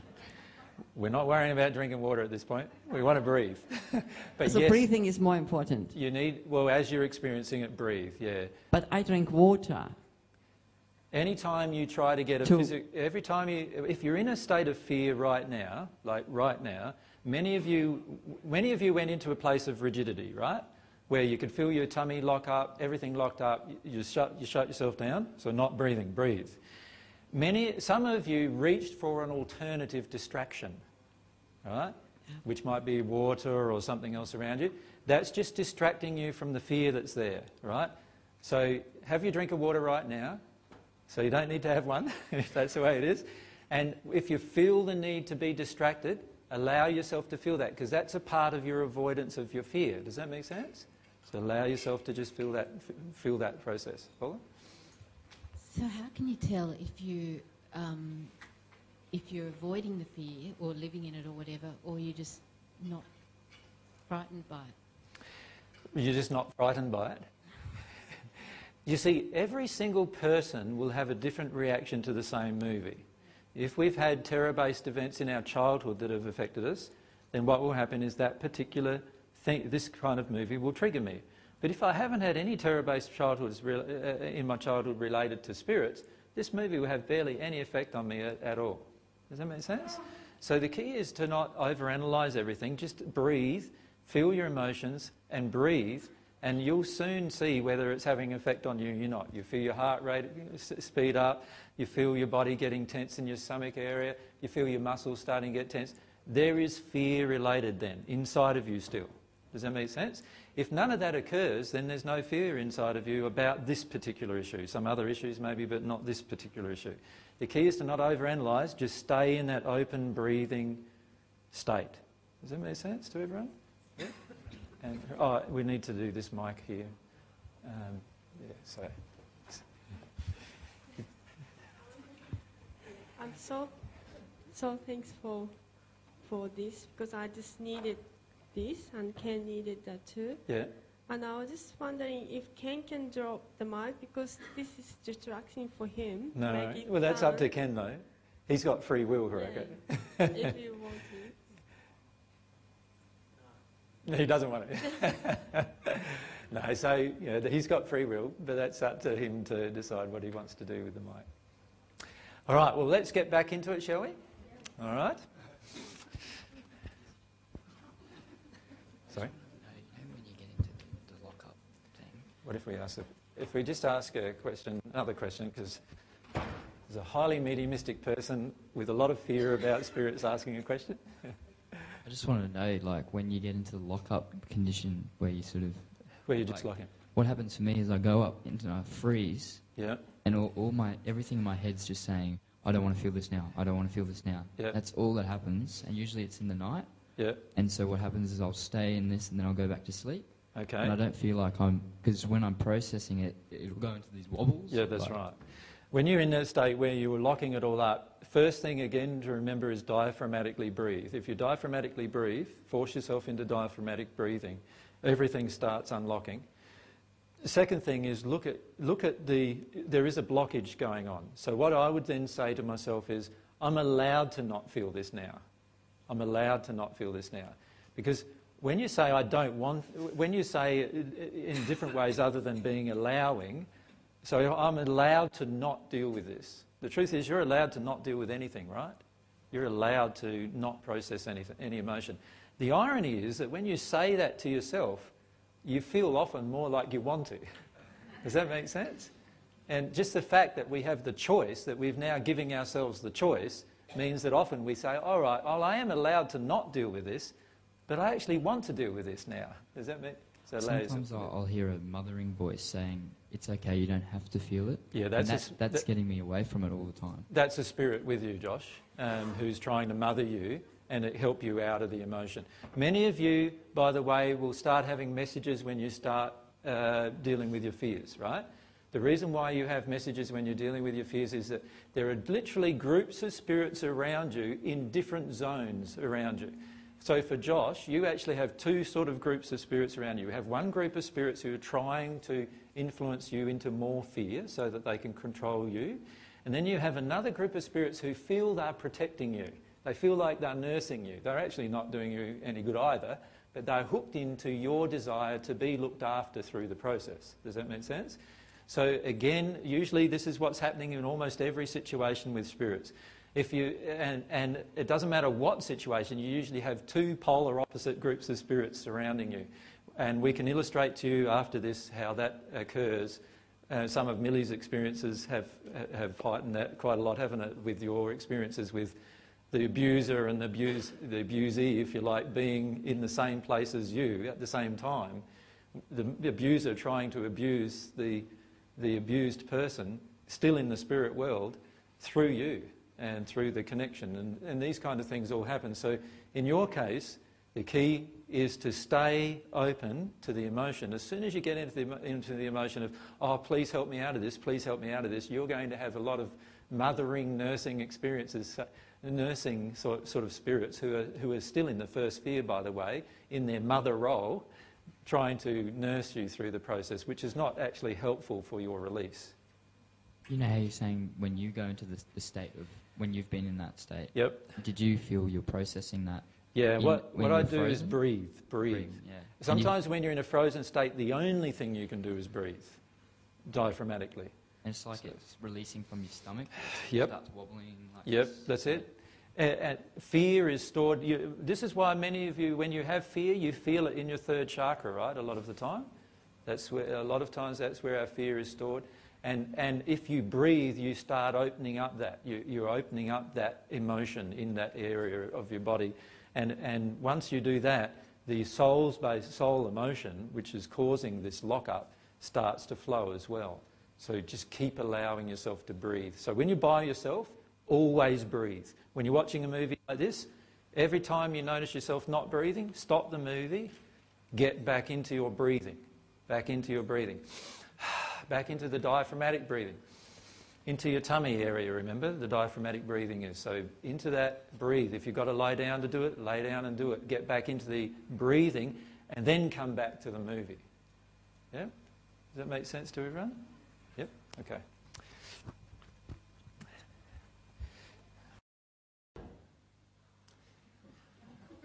Got to keep you in suspense for those of you who haven't watched it. So that's the end of that one.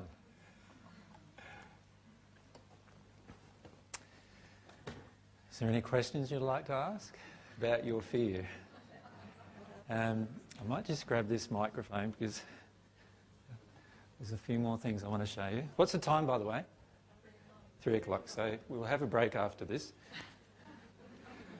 None of you will be able to eat. so all this, all this food I can take home with me. can I just, can I just share something um, that actually happened to me similar to that with my daughter? Yeah.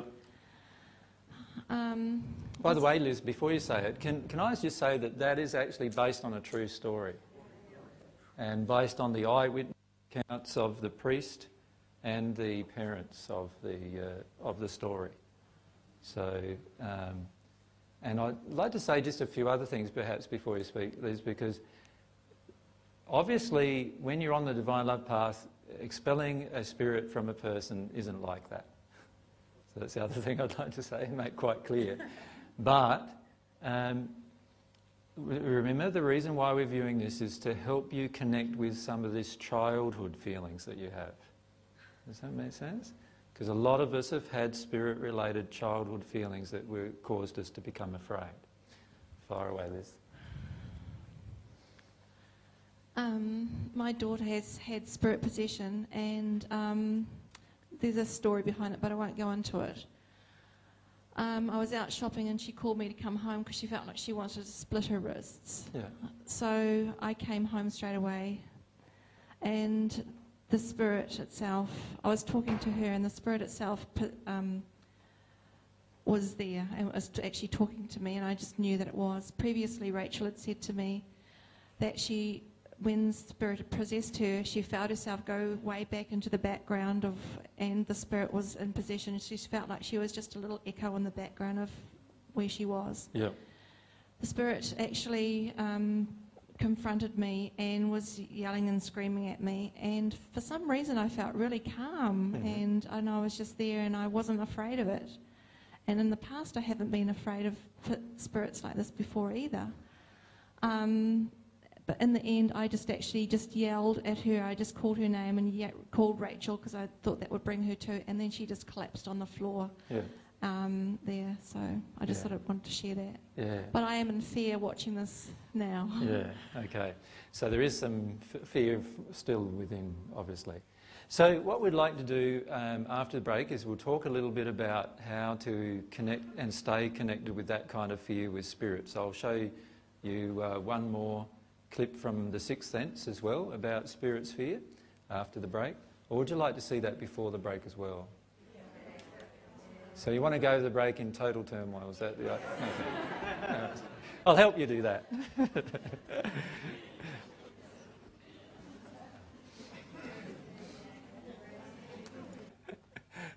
why is that, why is that so funny? Some of it's quite funny. Sorry. it's amazing what scares us, though, isn't it, sometimes? And just imagine walking into a room it was nowhere near the same as you left it, which a lot of people have done, of course. That's enough, eh? Don't want to show you too much of that if you haven't watched it, because it's uh, a very good movie to watch and uh, very enlightening about spirits. But what we'd like to do when you come back from break is talk a little about some of that spirit stuff and uh, hopefully help you stay connected with some of these tense emotions you feel inside of there. So try to not use food now as a way of getting as a way of getting away from them. All right. anyway, we'll come back in about 45 minutes. All right. Do you, do you notice when you're afraid how much you eat? It's just like, like and everything's kind of this. And it's amazing how much we use food to get away from ourselves emotionally. All right. Um, should go on a fast. A forced fast between the entire sessions. um, one thing I'd like to talk to you about is that some people had some emotional experiences during the break uh, that I'd just like to talk about a little. And that is that many of you have the emotion that you would like to get away from your own emotions. Right? Now, that is a very, very dangerous emotion that you have particularly if you're mediumistic. Because if you're mediumistic and you want to get away from your own emotion, then what happens is you finish up inviting a spirit in who wants to get away from their own emotions. And they can overcloak you quite easily in that state. And before you know it, you're in a, in a state where you're experiencing a spirit's emotions and it doesn't benefit the both of you at all. And so that happened uh, a couple of times in the break. So what I did was I stopped the person from doing that and got them back into being inside of their own body again, back into being with themselves. So if you could just bear that in mind when you're processing emotion, that if you have a desire to get away from your own emotion, that is when you're in the most vulnerable state when it comes to spirits. All right? So if you um, want to do some progression and you're mediumistic, you are far better off praying to God to just keep aside these spirits from you for a while. And firstly, before you deal with other emotions, firstly focus on your emotion of neediness, which is the addiction, that get, and that's driven by the desire to get away from yourself. When you have a desire to get away from yourself, you go out of body, basically, and any spirit in that mode can take over your body. And to be frank with you, the mental institutions are full of people who are in that state. And that's not a state that I'm encouraging you to get into. Can you understand that? Because it's quite easy in that state to be heavily influenced by a spirit for a long time. And, uh, and my suggestion is to not allow that state. And the way you not allow it is by owning your own stuff, staying in your own body. right up it goes. It might not be working because I've still got, oh no, it should be working. No, it's not. Uh, can you put the talk? It's now working? Yep, yep. there you go. Um, what if you don't know if you're mediumistic?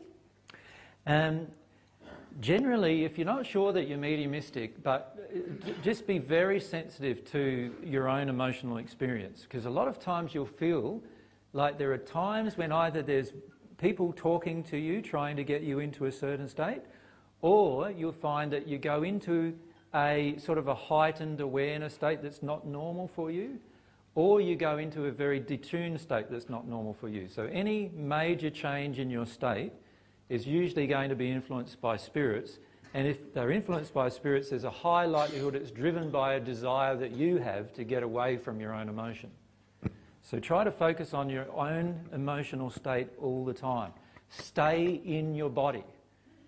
You don't need to let anyone else take over your body. Stay in your body.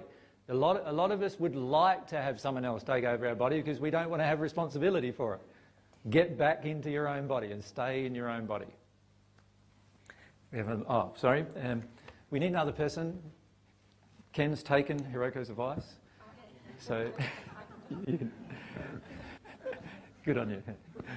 Um, AJ, I'm just wondering about um, when you are beyond um, knowing that you're trying to escape your own body, it's into denial, meaning you don't even know that you're denying it because you're so afraid. Yep. And I wondered if, for example, these films would normally terrify me because I am frightened of the spirits, but they don't terrify me. Mm-hmm. So I was aware that there was tensing, but um, um, is that is that implicating that uh, there is a, a, greater fear than normal fear, if there's such a thing?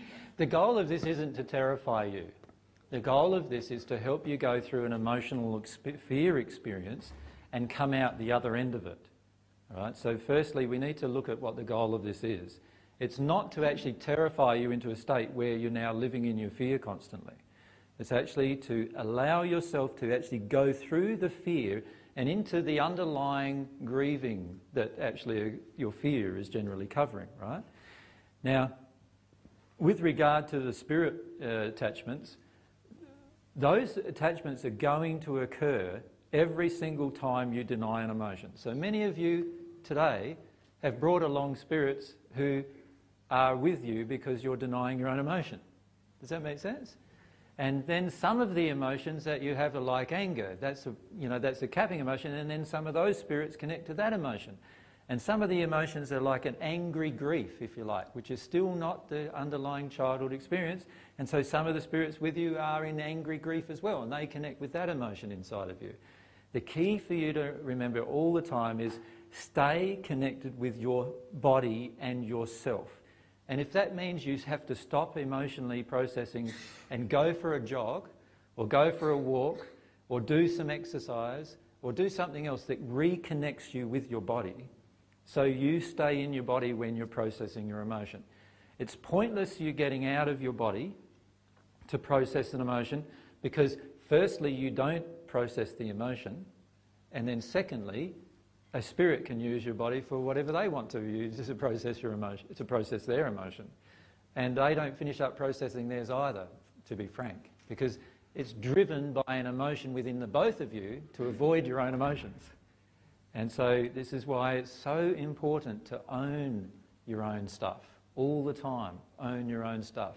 Nothing that's happening around you in your life, all the events, everything, is all happening because of our emotion. We need to own that and stay in that. Now, if you're worried about being able to tell the difference, um, the key is to deal with that fear firstly. So allow yourself to feel that maybe you know you are being overcloaked or whatever it is that that's the feeling that you have. Talk to God about it. Remember yesterday I said one of the major ways in which you can deal with all of these fears is to talk to God about the truth of them what you really feel all the time. Stay connected with God through these processes. If you stay connected with God, you will never get into a state where you're out of what people would call out of control, where you have to be committed or something like that. Does that make sense? It's only when you get away from that connection and away from the connection with yourself, that's when you're inviting these spirits to come in and other, other people around you even to come in. Now, you can feel those needy emotions in you. Many of you can feel them. Sometimes I get people coming up to me who don't want to give me a hug, they want to get a hug. Right? you need to look at your emotions about that. Do, can you see? There's something in there for you. Why do you want to get a hug from somebody? It's because of something going on within you. Of course, I'm happy to give you a hug. I don't need a hug from you, though. Does that make sense? So allow yourself to feel why you're needy like that because it's those needy based emotions that finish up connecting you, disconnecting you from your own self, and connecting you energetically and emotionally with everyone around you. And that's when you become heavily invested in their opinions, heavily invested in a spirit's emotion. And when that happens, that's the beginning of what you would call spirit obsession. Right? So many of you who are mediumistic, if you want to follow the divine love path, own your own emotions. Most of all, that's the most important thing for you to do. And stay connected with God before you begin anything. And as you're going through everything, stay connected with yourself and with God through the process. Then you'll find it a lot easier. Mary. We might just turn down those mics just for a sec. Uh, Mary doesn't know how to do that. Oh, it's not those. I just want to turn down these ones here because they're ringing a bit. That's the one there. Rightio, Mary, fire away. Um, what's really confused me is that um, I was sexually abused by my neighbour when I was six. Yep. I have no memory of it, but my sister remembered it. But yep. I had dreams, had nightmares of being of vampires coming and sexually molesting me. Yeah. What really confuses me is that I really believed in Jesus and God then, and I used to go to bed and cry and talk to God and so. and I was really emotional as a child. So mm-hmm. why why didn't that help me? Um, you had some opposing emotions already in you from your parents' condition, and that's what uh, was caused you the damage. In fact, so what happened with all of with all of childhood abuse? It's the parents' condition that attracts the abuse, not the child's condition. But I used to go to bed every night just to be with God and talk to Jesus, and I think that's why I lost my faith. Um, yes, many uh, child, people who have been abused as a ch- child have lost their faith in God, certainly. Um, but also, bear in mind that false beliefs don't help you either. But I, I really did feel Jesus and God. I know. but understand that your parents' false beliefs don't help you. You see, what's, ha- what's happening is most of you are still not aware of how much, as a parent, you affect your child and how much you as children have been affected by your own parents' condition. You see, it's the parents' condition that attracts everything to the child. including any abuse that occurs to the child, is attracted by the parent's condition. Parents' fears, parents' unhealed sexual fears and sexual responses and so forth. And, and there's a lot of other things about fear of protection, fear of children, and, and, and I could list like hundreds of different emotions that finish up combining in the parent's condition. And it's the parent's condition that protects the child. So if a child is unprotected, it is, it is because of the parent's condition. Now, in your case, Mary, you actually were protected as well. You would just not have the memories of it yet. But the times when you were unconscious of the experience were the times when you were in the state I mentioned earlier to, what was her name? Sorry? To Vedika. Yep. Up the back. Remember I told that she was actually taken out of body and kept protected so she didn't have to experience the events? That actually also occurred to you. This is why other people can tell you about the events, but you can only remember perhaps even before or after, or not even remember that at this point. So the truth is, you were protected, but you need to actually work your way through the emotions that God doesn't love me, God didn't protect me. And you need to allow yourself to feel those emotions. Does that make sense? So there's no chance when you're a child because we had a big property and I was able to externalise my emotion down the beach when no one could hear me. I could scream and yell and cry. But there's no chance when you're living with parents that are so damaged. It's very hard when you're living with parents that are damaged because all they're doing is reinfecting the emotion you're releasing. So every day you release something, the parents the next day reinfect you with the same thing. Do you know what I mean? Like they treat you badly, they punish you, they maybe corporal punish you and all those kind of things. So you release something one day and express the emotion, and the very next day they do exactly the same thing that made you sad the previous day. And so it's very, very difficult. And this is part of the multi generational uh, problems that we, we face on the planet. And this is why one generation has to make the change. Because if this generation, our generation, does not make the change, the next generation now is faced with the same issues and the same problems because of what's going on in terms of soul damage. So the issue always gets back to the fact that if the parents are completely owning their own emotions, then the child is fully protected in that place. But that is rarely, if ever, happening on the planet. And you, you can feel even in yourselves at times when I say that, how much resistance there is inside of you to that truth. There is so much resistance inside of us as parents about owning the damage that we have done to our own children. Right? To actually own it emotionally, own the causes of it, I mean. Not, not to take the blame in the sense of the effects, I'm saying own the cause. The cause of my, like my sons have both had to work through huge amounts of emotions about their relationships with women. They both go down the track of choosing women who who are princess type women and then pleasing them as much as they possibly can to their own detriment. Who created that? I did. I created that. I need to own that. And the way I own that is not just by saying the words. The way I own that is I go back and feel my causal emotion as to why I did that inside of me. Does that make sense to everyone? Feel that emotion focus on that emotion inside of me. I, I can take responsibility for that emotion that's inside of me. Now, as I'm doing that, what's happening with my boys is that they are automatically now working their way through those emotions because dad has already done that in his own life and is already working through those emotions in his own life. And every change I make in that area affects them. So I need to own the fact that I created this with my own children. One generation has to do that.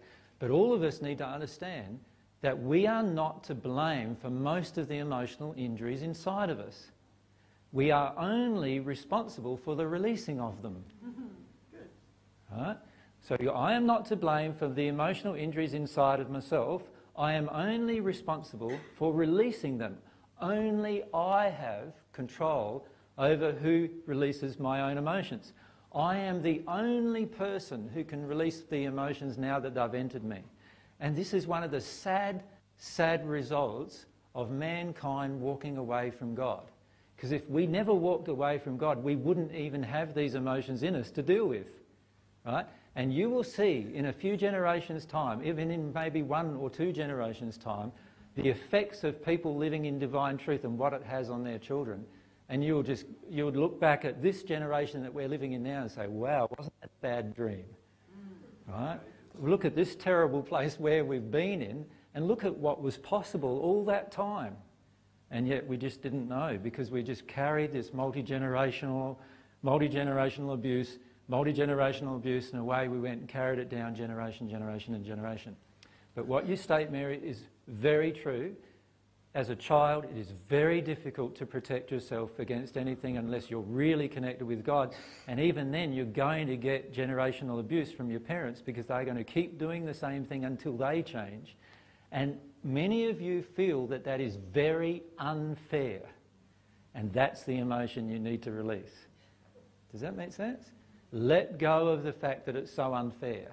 Allow yourself to feel that. Yell at God, firstly, you might need to, about how unfair this system is. And then go into that emotion and release the emotion. You'll come out of it understanding the benefits of it and the truth of it, and also, in fact, the love in it because there is actually love in the, what, everything that God has created, but only when you've dealt with that emotion. If that makes sense to everyone. And microphone down there, thanks. AJ, with the breathing Mm-hmm. with your fear diaphragmatically, what you were talking about before, Mhm. do you just need to do that and then you'll drop into something else? Is that all you need to do? Just breathe? A lot of the times, that's all I've ever needed to do to get into my emotion, just to breathe. But you have to breathe fully into your diaphragm to make that happen. And that's why you're doing that really gets things going and open up inside of you. Now, after a while, you don't need to do that so much because you're so connected emotionally, you're like a child. So you imagine a child running around, trips over, starts crying straight away, doesn't it? It's not like oh, looking around firstly to see whether anybody's there and then cries. or, do you know what I mean? Like, because that, that would be a needy projection, you know, and then, or, or it's not like it falls over and cries and then looks around and somebody, somebody isn't there and then they cry because they, you know, they're scared of being seen to cry. That's another projection. Normally the child will just go and fall over, cry. That's what you'll be like in the end. You won't need to breathe to get in contact with it. You won't need to do all these other things to get in contact with it. But what we're doing, and this is something to, that's very important to understand, what you're doing is you're breaking through all of these walls and barriers that have been piled on you for years and years and years. These are multi-generational walls and barriers that have come down through the generations. If you look at it in the Padgett messages, we, we called it in the Padgett messages multi-generational sin or multi-generational missing the mark. The, the, the sins of the parents being visited upon the son. This is what that means. It doesn't mean that you have to pay for their, their faults in the sense of a physical effect way. What it means is their emotions inside of them, unhealed, got transmitted into you, and now you're paying for their decision to uh, not heal their own emotion. Right? So let's make the decision to heal our own. But to do that, we're going to have to work through some of this injustice feeling that we have. Why do we have to do it? Why couldn't have they done it? You know, all those kind of emotions. Why did God make it this way? And all of those kind of things. Now, when you come through those emotions and out of them, you'll realise why God made it this way. And, and in fact, rather than me telling you, I'd love you to go through some of those realizations because when you do, they're so powerful realizations that you start understanding God so much in the process of realizing why God made it the way she made it. Better let yourself just feel and experience the emotion. I just wanted to add that I, I don't actually think breathing is the only thing you have to do. No. You have to be in a state of willingness to experience your emotion, then you can breathe into the emotion. But yeah. f- personally, for myself, getting to the point of willingness to experience all of my emotion is the hardest thing. It's the hardest thing, and I need to do a lot more than breathe. Yeah. Yeah. You're looking so beautiful today, Sorry about that, but uh, just had to say that, I just felt that. Um, the, uh, the thing that Mary brings up is a very important point because remember yesterday I said that one of the biggest blockages is this feeling that we have that we're not going to be able to cope, right? That we won't be able to deal with these emotions. You see, that creates an unwillingness within us to deal with them. So I start talking about anger, I get a lot of the audience feeling, no, I don't want to deal with that emotion. That emotion's yucky, it's bad. It's, you know, how many times have we been drummed into us with the New Age beliefs? You're in an angry state, you're not very developed, you know, and, and, and so it goes on. There's so much judgment. What about from the Bible? If you get angry, you sin. Right? There's actually a passage in the Bible that says you can be angry and not sin, believe it or not. But nobody quotes that one. It's always the, it's always the other ones, you know. And so, so what we finish up doing is, is we read all this holy literature, if we could call it that, and then in the process we come up with all of these ideas of what it means to be a spiritual person, and then we realise, wow, I'm not really like that. So what I'll try to do is be like that in here. And that's not the divine path. The divine path is to be like that in here. And to be like that in here is going to mean and require of us a willingness to release emotion. It's going to require us not just a willingness, but remember what I've said humility is? A passionate desire to fully experience all of your own emotion. That's what you're going to need in the end on this path. And if you don't have a passionate desire to experience just one emotion, then that emotion will prevent you from progressing. Right?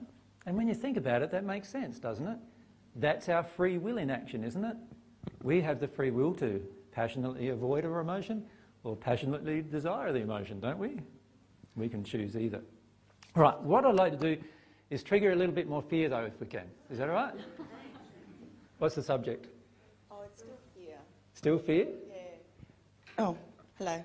Go. Um, it's still fear, but it's a a comment that you made towards the end of the movies. Yep. Um, with the expulsion of, you know, the demonic of entities spirits? with spirits. Yep, yeah, yep. but a, a loving way, I guess. Um, like I see them quite regularly. Mhm. You know, how do you do it? How do you sort of help somebody that is that has got someone with them, and it's not very nice? The reason why someone, uh, why a spirit is with a person, and if the spirit isn't in a very nice condition, is because of the person's emotions. All right? Now, just earlier, do you mind me relating something, Liz, for you? Just earlier, Liz had an emotion in the break. You may have heard her screaming in the break. Liz had an emotion where she wanted to get away from her terror. As soon as she had that emotion, there was another spirit around her who also wants to get away from her terror and she wants somebody else to share in her terror with her. And so what she did was she just overcloaked Liz. Right? And so Liz is there screaming, and I can feel she, it's not Liz screaming anymore. It's this spirit screaming. Right? So what attracted that was Liz's desire to get away from the full experience of her own emotion. Because she started getting terrified, she went out of body. Right? She didn't want to feel the terror herself.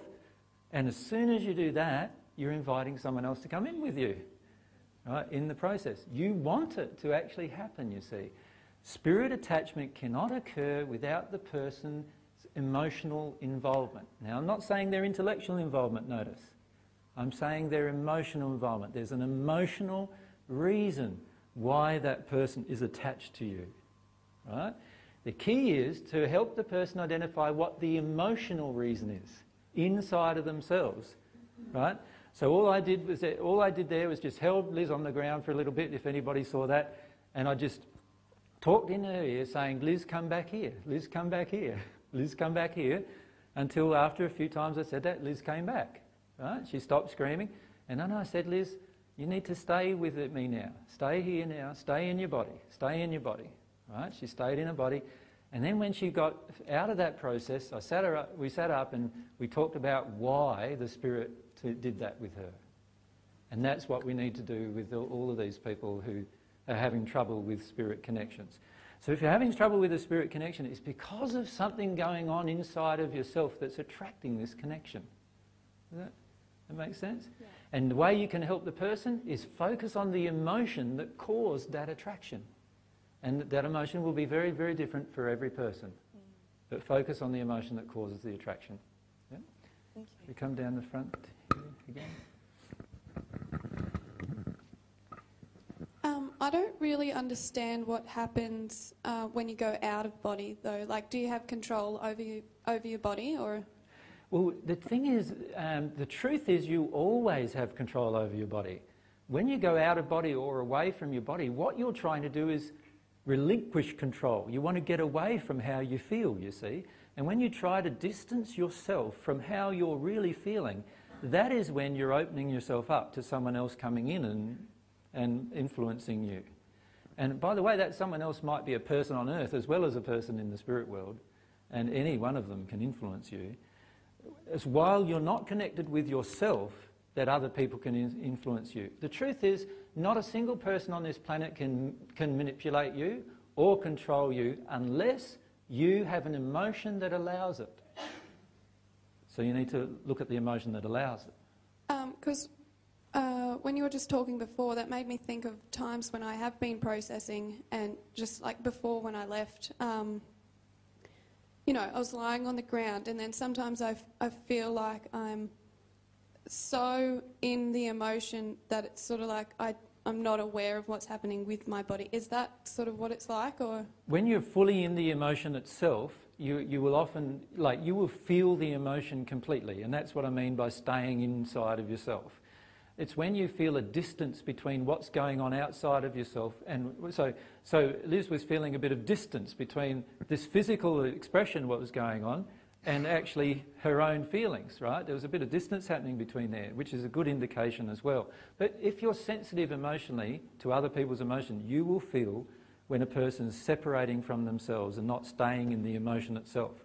You will also feel when the person is going into anger but using tears as a method to do that. Because there's plenty of times when we do what I would classify as angry crying, which is actually not getting at a causal emotion at all. And so what we need to do is look at the issues of why. Remember, it's our blockages to emotion that cause us to step away. In your case, because you're doing pretty good with your emotions, what's happening is you're staying in your emotional experience. You're fully experiencing your emotional experience. In that place, you're not necessarily conscious of your body or not conscious of your body because you're fully in the emotional experience itself. And that's a different place than what I'm trying to describe with regard to a spirit. Yeah, that's good. All right, yeah? thank you. Um, if we go up the back there, is there a mic oh. going? Oh, sorry, there's a mic here, sorry. Um, yeah, I just wanted you to clarify what you said earlier on about in the next month to six weeks doing fears if we don't um, do our fears or if we don't want to, that some unfortunate things or bad things will come into our life. I just didn't quite. Well, I hope I didn't say it like that. No, that's, uh, that's not what I meant. Words, not yours. uh, what I meant was that if you lived in your fears, like I'm not suggesting for the next six weeks you live in your fears, because if you live in your fears, you will certainly attract negative events into your life during the next six weeks if that's what you choose to do. What I'm suggesting is instead of living in your fears, I'm saying experience emotionally the fear and release it from you.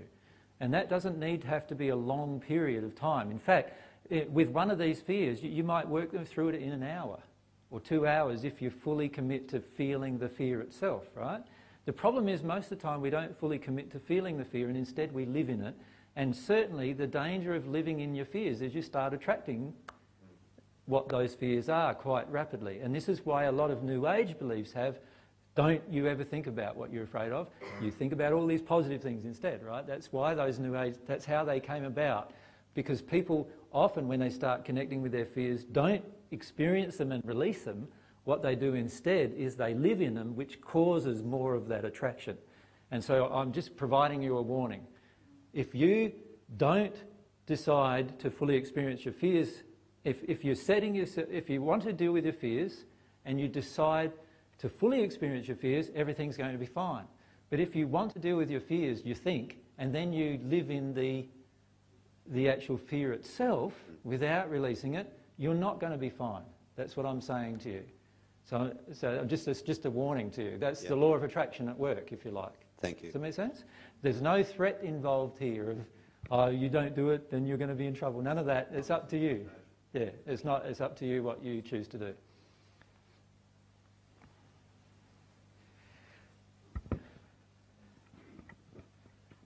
Um, AJ, I just had a um, very large response to the first movie. Yep. Um, um the, the, lady in that looked very much like my sister who died of cancer. Right. And um, I've always had a, um, a feeling perhaps that there was a, what I would have called a possession in those days. Yeah. Um, and I'm, I'm not just sure, I know the end result is I've got to clear my emotions around it anyway, but mm-hmm. um, uh, it's, it's, just a huge reaction that I've had of not. Um, I tried to speak to Mary and I just I couldn't speak at all. I, I get very um, terrified when that sort of thing comes yeah. up that I that, that I, to speak and. Yeah.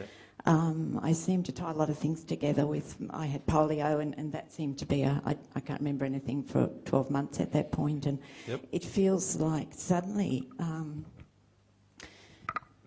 suddenly today that seems, things seem to have sort of um, seem to be connected. Yeah. And I don't know whether I've got a big imagination or whether there's actually. And I just, I guess I would like to make some sense of that if I can. I'm very. Um, um, what's going on is, is that, yes, many of the diseases that have occurred in almost every person's family, not just your own, are due to different spirit obsessions going on. What happens is the spirit has a certain group of emotions when they pass. Often the spirit might pass with the disease itself, like cancer or, or other, some other disease. And then what happens is that spirit then connects to a familial figure, so a family figure on earth. Usually it's a, it might be a granddaughter or a grandson or you know some kind of relation, someone who they actually like, you know, in terms of their personality. And what happens in that connection is they start impressing, just like a parent would impress, their damaged emotions upon that child. And the problem is, is that creates, and often the, the person in the spirit world is still not very progressed, and they often feel the same disease is still within them, even in the spirit world, right? And that impression gets impressed upon the child as well. And this is the cause of a lot of diseases, particularly in children. And polio is certainly a, a, a, one, of those, uh, one of those diseases that, uh, and I don't know if you'd really call it a disease, but it's one of those uh, uh illnesses that actually are caused by uh, a lot of spirit interaction, along with many other childhood cancers, uh, child onset diabetes, and lots of other different emotions. So uh, a lot of other different diseases, but notice I have a habit of calling them emotions because um, they are all driven emotionally. So yes, in, in next month I'm up at Mackay and giving a talk up there. The two days I'm uh, talking up there are about spirit attractions to people on earth and then the damage that that does to people on earth and spirits in the spirit world. And you'll find that there's huge amounts of, of damage that is done through these attractions, these attractions that are still happening between the spirit world and here on earth.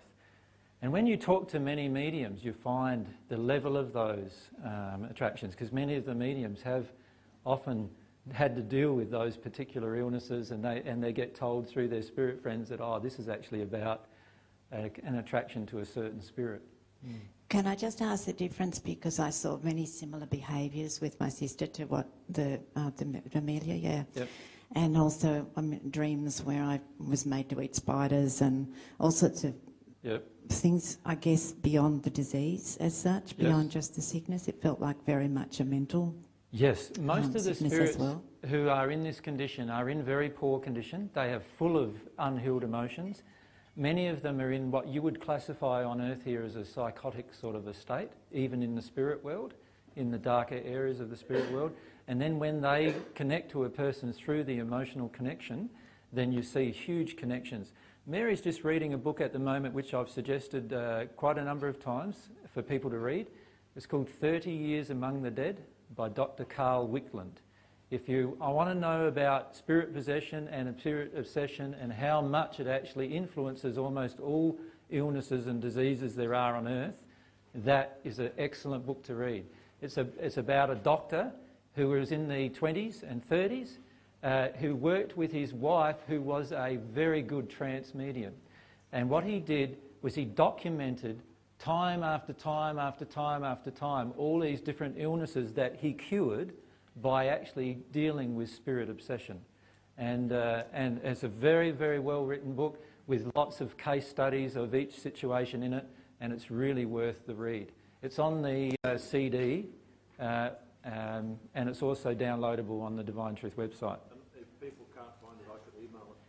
And Peter's happy to email it to you if, if you can't find it as well. I've left a copy with him. So, right, let's get on to the next subject, shall we? A lot of you have been asking me about this subject of earth changes. And you think what, what I'm going to do is give you all of these heads up about earth changes, don't you? Yeah. I'm not going to give you any heads up about earth changes. What I'm going to do is help you address some of your fears about earth changes. And that's a different thing altogether, right? All right. Now, what we're going to do is just uh, perhaps read a few little things that we've got printed out. On this little session, we'll do a little bit of channeling about earth changes if we can manage that. And um, we'll also talk to you about some of the earth changes, and then we'll show you some movie about it. All right? Now, to me, in my mind, the best movie about this subject is going to be 2012, which is coming out, I think, November the 13th. So my suggestion is go and have a see of it. I'm one of their greatest advertising fans, I think. It's a good movie, and uh, that, as far as I can see, and uh, many of the events portrayed in it are actually going to be quite realistic in the future. So it's a lot of uh, channeled or semi-channeled material that's been presented in book form and then and then written for a movie, and of course there's some embellishments and so forth. Now this is one of Mary's uh, most uh, unsavoury subjects, I suppose you'd call it, so she doesn't want to be involved in this. Um, one of the reasons why is because in the past, every time, I've got something on my teeth now, every time um, I've spoken about um, earth changes with groups of people, it's greatly polarised people's emotions. And often afterwards, what's happened is I've had lots of people very angry with me and of course, when you get angry with me, I can feel those projections. So I've had to work my way through those kind of things. And Mary's very frightened of uh, people getting angry with me because last time that happened, uh, not very nice things happened to me, and therefore not very good things happened to her life either. So, so um, that's one of the issues that Mary's having to work through about this subject. I uh, feel quite good about dealing with this subject with everyone. But I want to talk about a few emotions about this subject that you have. I'd like to firstly talk about the ostrich emotion. Is that how do you spell that? Is that right, ostrich? Something like that. Yeah, you know the motion that's bury your head in the sand and hope it all goes away type of motion. Now, many people in the past have got quite angry and upset with me about this subject, and then they've done that.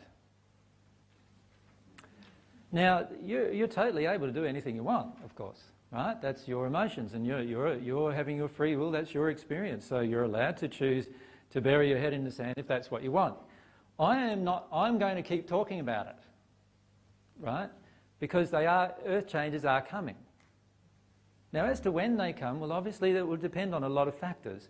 Some of it is soul condition factors, and some of it is actually physical factors that are to, to do with alignment of the, with the sun and, and the earth in the galaxy and quite a number of other issues. Now, you can read about all of them on the internet, so I'm not really interested in talking about all of them. Um, they don't interest me very much at all. All that interests me is you helping, helping you with your soul condition about this issue. Does that make sense? Because, to be frank with you, I would love for the majority of you to survive it. The reason why I'd love for that is because the earth is going to need people who are in better soul condition who are able to show others how to live in harmony with the earth in the future. And if we all finish up passing, we'll have to all start again. Like, so all of you people who, here who are all living on the coast and doing your thing and, and feeling like you want to bury your head in the sand about the whole issue, that's up to you. I think I would prefer that you want to live alongside of us in dealing with the future events myself. That's what I would prefer to see. What you do is totally up to you. Now, all of that sounds like a lot of people said, oh, now AJ is just being manipulative and whatever else. No, I'm not. I just don't want to have to do the same work again.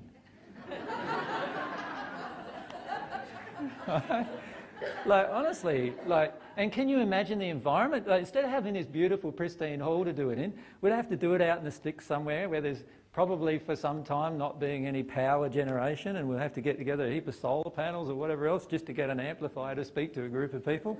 And, like, can you think of all the, you know, it's a lot easier, isn't it, to deal with this issue now than it is later.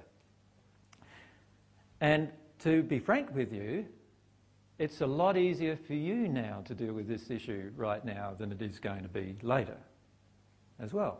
Well, can you imagine?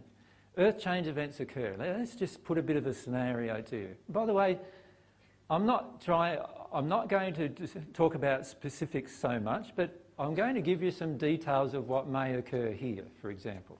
You imagine for a moment here that firstly there's an earthquake around nine on the Richter scale, which is a massive, massive earthquake. Imagine that, all the way along this coast.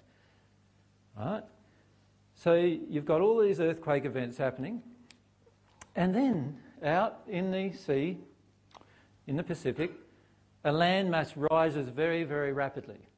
Right? Very rapidly. It's 5,000 feet, or what, 2,000 metres or so under the sea, and it comes up overnight. Right? And then you've got all this water displacement, huge amounts of water. So you've just had an earthquake. There's no power, right? There's no pumped water coming to you. And now you're also going to have to handle a water event hitting the coast, where the water is maybe 100 to 200 metres high. Right? So it's not your average little wave, it's something pretty big. Now, can you imagine the devastation of that? Just that, those two events only. And by the way, that's not the only potential of what may occur in this, in this region, but just those two events only. What would happen to us as, as a group of people? This whole coast, if you think about the whole coast, you're not going to see much of it left, perhaps, for except for Buderim, maybe, because we're on a high hill here, right? And then, of course, a bit more inland. And instead of having the Sunshine Coast, we'd have to call it the Mullaney Coast or something like that. right? These are kind of things that may happen.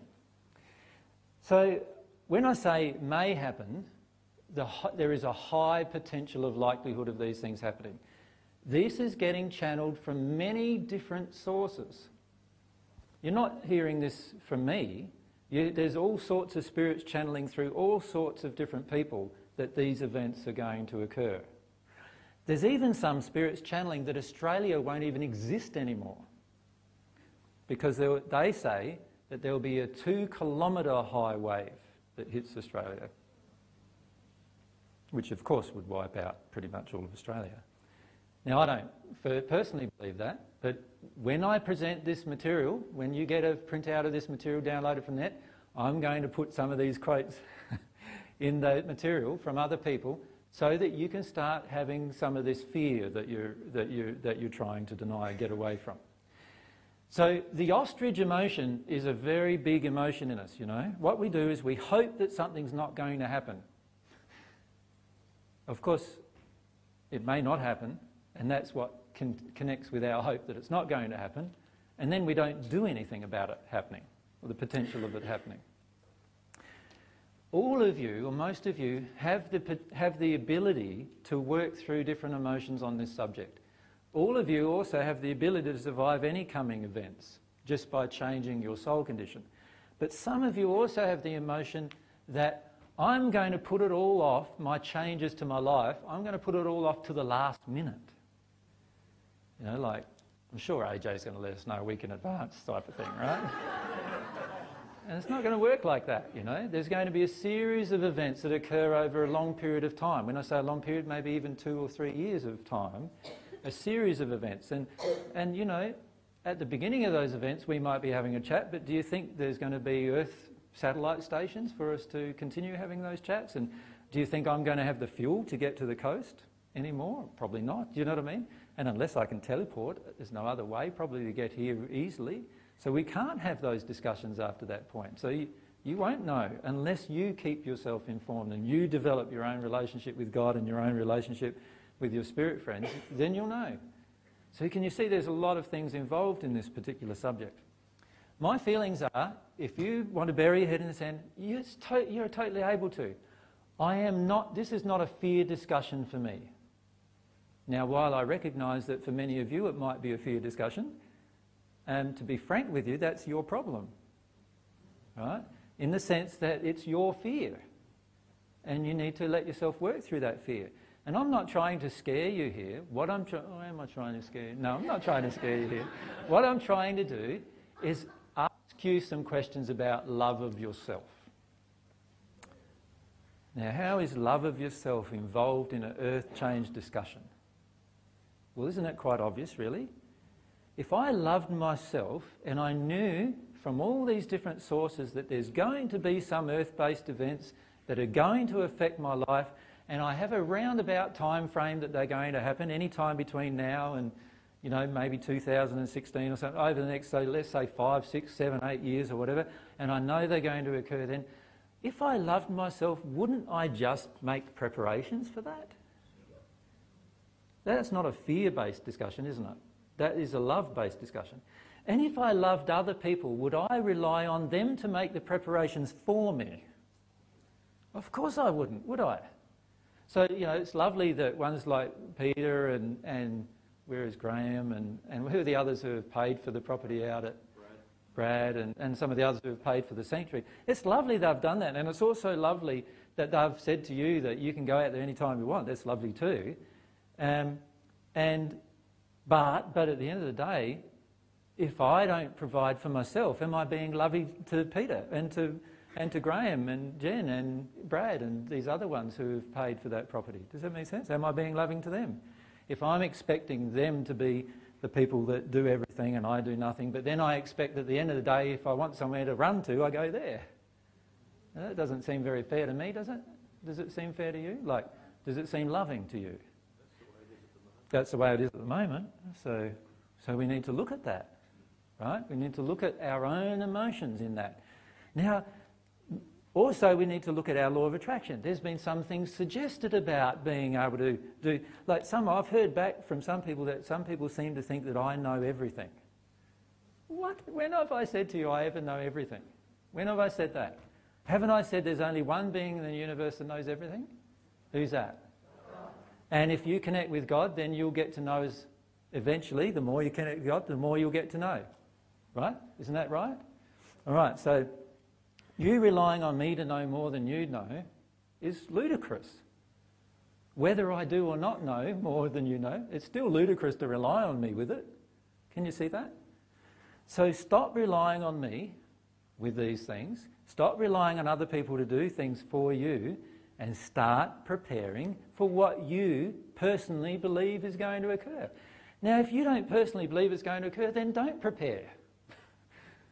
You don't have to. I'm not going to stop you coming from groups, groups anymore to learn about divine truth just because you're never prepared for earth change events. Do you know what I mean? Like, it's not an important issue to me. I want to survive them because I want to stay here and teach some more. That's my desire. What's yours? Is yours the same desire? Or some of you I know don't have that desire. Some of you have the desire to pass. I've heard you say it. I've heard you say, if I've got to go and change my life that much, I'd rather pass. I've heard some of you say that. Now that sounds a bit suicidal to me, but anyway, that seems to be an unloving emotion, don't you think? And, and some of you have said also, I don't want to do it until right near when I have to.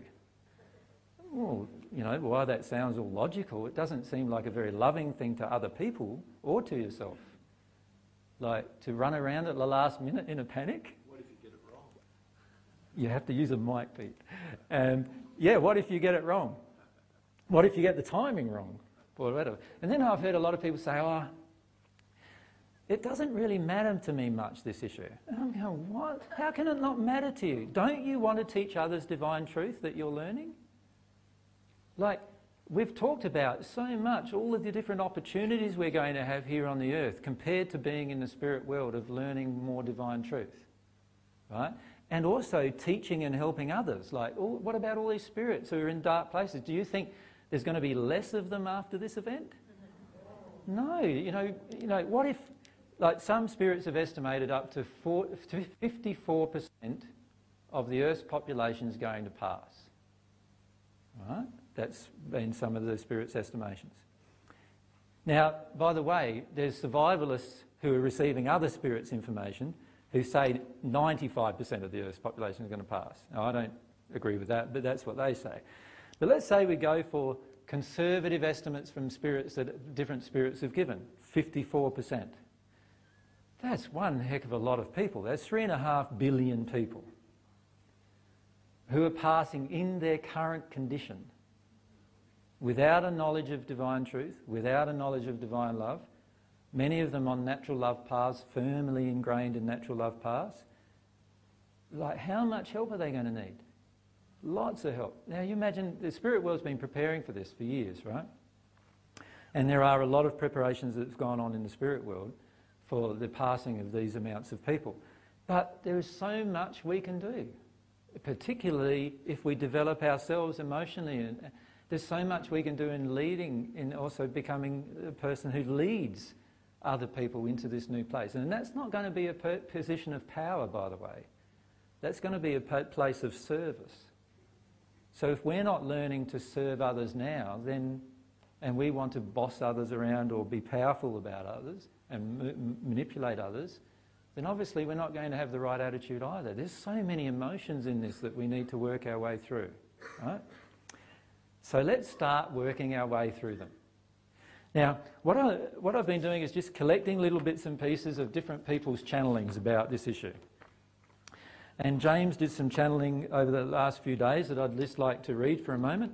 I'll just read some snippets of it for you.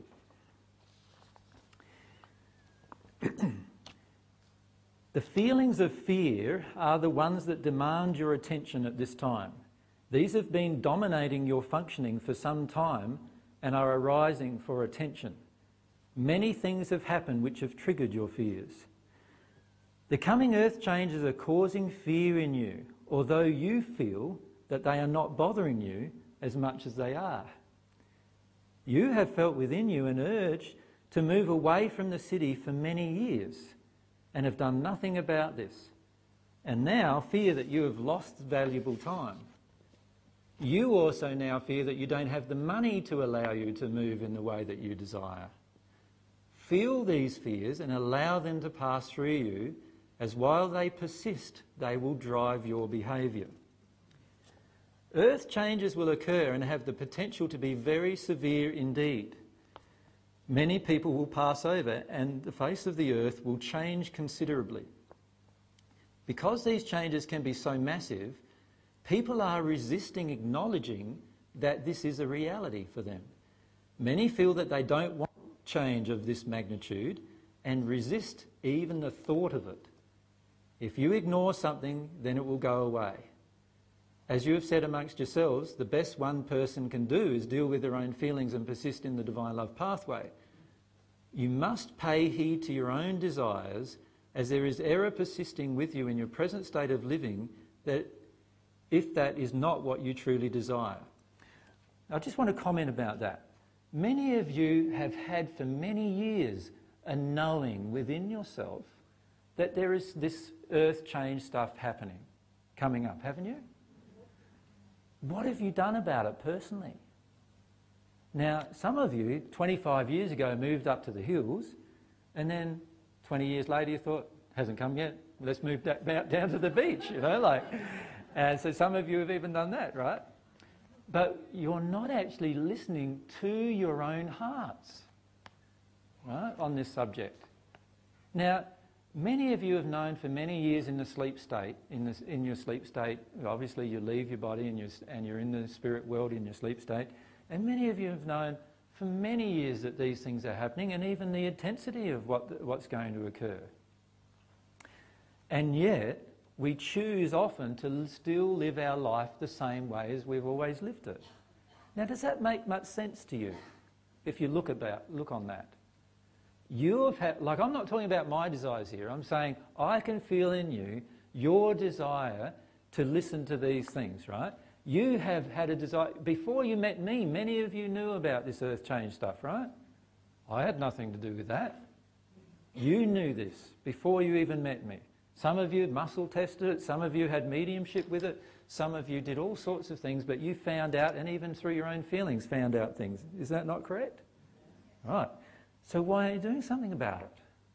There's got to be an emotion. Can you see that? What's the emotion? We've got to face those emotions. What is the emotion stopping me from acting upon my own desire? Right? So what's the emotion? What kind of emotion? One emotion might be this one. The changes are going to be so big that I don't know if I want to live after them. That could be one of the emotions, couldn't it? That we need to face. Another emotion could be the changes are going to be so big that I'm going to be uncomfortable. well, yes, of course you're going to be uncomfortable if you don't make any preparations. Like, do you think you're going to have a dunny to sit on if you don't make a dunny to sit on for the earth change events, right? Of course not. So you're going to be uncomfortable and you're going to have to squat if that's what happens and you, then you survive, right? And don't you come going to my house hoping to use my toilet. I'll say, I'll say, I told you, you remember back, what's the date today? 25th of October 2009, remember I told you to make a dunny for yourself. right? Use your own dunny, right? Now, that's the thing we need to bear in mind is that all of us have this self-responsibility. Now, many of you don't believe that earth changes are occurring. Fine. You don't have to believe them. You don't even have to believe them to continue coming. That's fine too. Like, I don't expect you to believe them or not believe them. That's up to you. But many of you do believe them. And yet you're not doing anything about them. Now then, but there's got to be an emotion in that for you. What's the emotions in that for you? Jen, could you just pass the mic to Jen? Thank you. You've only got to watch the general news or right in our backyard, there was recently a dust storm that came from south, down South Australia in up into Brisbane. Now, on that day, I drove to Brisbane thinking that I would be fine, and I'm convinced about earth changes. But I thought I would be fine getting to my son's house um, at Stafford the amount of chaos that was on the road on that particular day just from was, a dust storm was astronomical. Yeah. And I thought I had time. Yeah. I thought I had enough petrol. Yeah. I thought I was going to be okay until I got into the middle of the chaos. That, um, and you've only got to look at the news um, in the last little while, the amount of tsunamis in our general region that have um, been listed. Um, what's that website, Graham? Um, mm, yeah, matter, um, that shows that um, the earth changes are actually upon us. And They're already happening, yes. Yes, that it's. Um, so even if you don't do things emotionally, and I'm not suggesting you don't, you just have to look at what's happening in the news to know. Yeah. Can I just uh, uh, talk about this though? If you choose to do physical things to address this issue and not deal with your emotions, do you know it's not going to hardly make any difference to your law of attraction? So you could choose to actually not deal with any emotions about this, but then go and get a whole supply of food. Like I read on the website recently, I was watching these websites and uh, some of them interest me a lot uh, and some amuse me quite a lot. But there's this one survivalist, Australian survivalist website where you can't mention who you are and you can't say your own name and they have all these si- silence rules. But they were talking on this website about the guns that they're storing and the, all these different things that they're doing, building bunkers and all. These are serious people. Like, they're serious. They're building bunkers and they're doing all sorts of things. Many of the Ramtha followers, of people who think they're following Ramtha, which is probably the better way to say it, um, that many of them have been doing this for many years, building these places, right? And quite often I look at all of that and I go, well, if you can't change your soul condition, the law of attraction isn't going to work very well for you in those situations even then. So my suggestion instead is to do a combination of things. Deal with the soul condition reasons, firstly, why you haven't acted up till now. So what's going on inside of you? If you haven't acted up to now, why haven't you? What's going on inside of you emotionally. If you have believed that earth changes are going to occur, why are you still putting off doing something about it? And sometimes I hear people say, oh, but it's nice and comfy down the coast here. We're right by the beach. It's lovely to walk along the beach. Yeah, I know. Myself and Mary enjoy that every time we come here. um, that's very true. But why haven't you prepared something else? You know? And also, you've got to start thinking and feeling about what's going on for you emotionally in this interaction with these events. Because emotionally, there's a lot going on here. A lot of you are so afraid of what's coming that you don't want to act about and do something about it. And some of you are so afraid that you're even considering, at the soul level, you're considering that it's better to pass than stick around. Right? Right? And I can assure you it's not going to be better to pass than stick around. It also is going to be more fun if you stick around. Because there's a lot to do here on earth, and it'll be great to be a part of that process, right? It's just going to be so much fun. So we can enjoy. I'm serious, right? And it's just going to be so much fun to stick around and see what's going on, and see the world change in one generation. Right? Isn't that going to be so awesome? It's just like, do you think we're going to be worried about, you know, the law that we broke yesterday? You know, I'm not talking about God's laws. I'm talking about, you know. Well, well, no. I was thinking more about you're not allowed to build that little TP on that block of land because of all of these of all of these rules, right? Do you think they're going to worry about that after the? Of course not, right? They're going to be wanting to build houses galore because a lot of people are not going to have any place to live right? And then we're going to have to live more in harmony with the environment because a lot of the environment's been destroyed, right? So that's going to be a great impetus to actually learn about, you know, permaculture, you know, in terms of growing food and veg- vegetables and living more in harmony with the environment. So when you have an opportunity to go to a course about living in harmony with the environment, why do you stay home for? Oh, you know, AJ said I shouldn't go to that course, so I never said that, you know. Why would I suggest that? There's been people offering their services to you to show you how to do things like permaculture and other things like that, right? Take them up.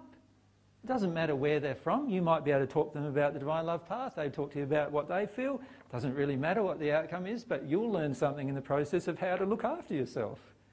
Why would you not why would you put that off? Do you see what I'm saying? Often we're putting all of these things off because we're just quite afraid. And that's the issue we face. Um, how do you know if you are driven by fear or not in um, wanting to shift? In wanting to shift? Move. Move to another location, you mean?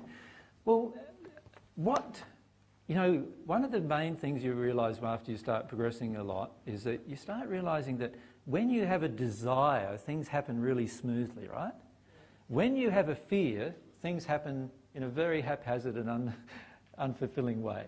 So notice what your law of attraction is. So if you, if you have a pure desire, you'll find you'll find the right property you want, you'll find all the different things, everything starts fitting in together, things work together really easily for you, it all fits together.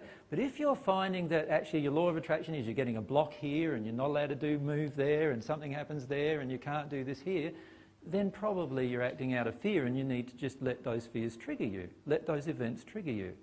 So let the law of attraction show you which mode you're in. When you're in desire, things will definitely usually occur. Now, when I'm in desire, I focus firstly on my emotion. Right? I don't focus firstly on selling the house. I don't focus firstly on going and getting a, you know, a larder full of rice or something like that, right? I focus firstly on dealing with the emotion. And when I work through the emotion, then I'll feel what's the best thing to do. And I won't run around in a panic doing it. I say, oh, we're going to get the earth change. You know, AJ talked about the earth changes, it's terrible, terrible, you know, no way to go. It's not like that, right? And, and you need to start trusting yourself and your law of attraction with this. Not me, trust you. Trust how you're feeling on this subject. What do you feel? Now, I am suggesting to you if you feel you'd rather pass than stick around, then that is a suicidal emotion. And that's not loving to yourself. And do you think when you pass, how good your condition is going to be when you pass, do you think, with that emotion? It's not going to be as good as if you dealt with that emotion, is it? If you deal with that emotion, then you love yourself more. Many of you have an emotion too that, oh, you know, when it, when it happens, I'm sure I'm going to be in the right place at the right time. well, that might be totally true. but nothing else is going to be in the place with you. Is it? Like, do you think that you're going to have a house in the place with you and a, and a, and a you know, a place, a place to, to, to grow some plants and food for, for Do you think that's going to happen unless you exercise a desire? Can you see? We've got plenty of warning about all these things. We've got plenty of heads up about it. Oftentimes, all, many of you have the emotion in you that you want to do something, and yet you haven't done it. So look at why. Look at why.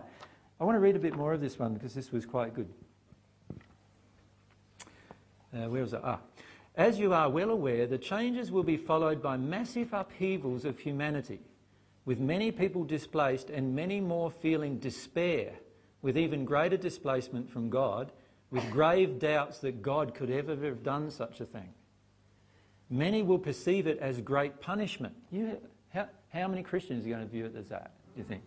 Great punishment. And they'll seek to take revenge on the ones they think that God is punishing. This will usually be anyone but themselves, of course. Don't ignore these thoughts and pay heed to the feelings that they engender. These possibilities are leading many people to want to hide away as far as they can from large population areas. The law of attraction will operate as before during and after the earth changes as it always has and always will. Therefore, the focus is now and forevermore on what you do within yourselves. You will always draw events to yourself by your soul condition. So, this is what you must deal with first. The vital first step is to acknowledge that you do have a soul and then that this soul is limited by many factors. Those steps you have taken and the consequent steps are those of prayer and dealing with the feelings. Now, uh, James also asked what extent would be Australia be affected by the changes. The answer he gave, the Spirit gave, which by the way was Stephen from the Bible. You remember Stephen, who pulled the first martyr, for those of you who have uh, background. Every continent will be affected, and Australia will be less so than that of any other. Even though you hear and read of the possible changes, you really have no concept of the magnitude of the changes or of their impact on humanity. Changes like this have occurred before, but there has never been the numbers of people living in vulnerable locations.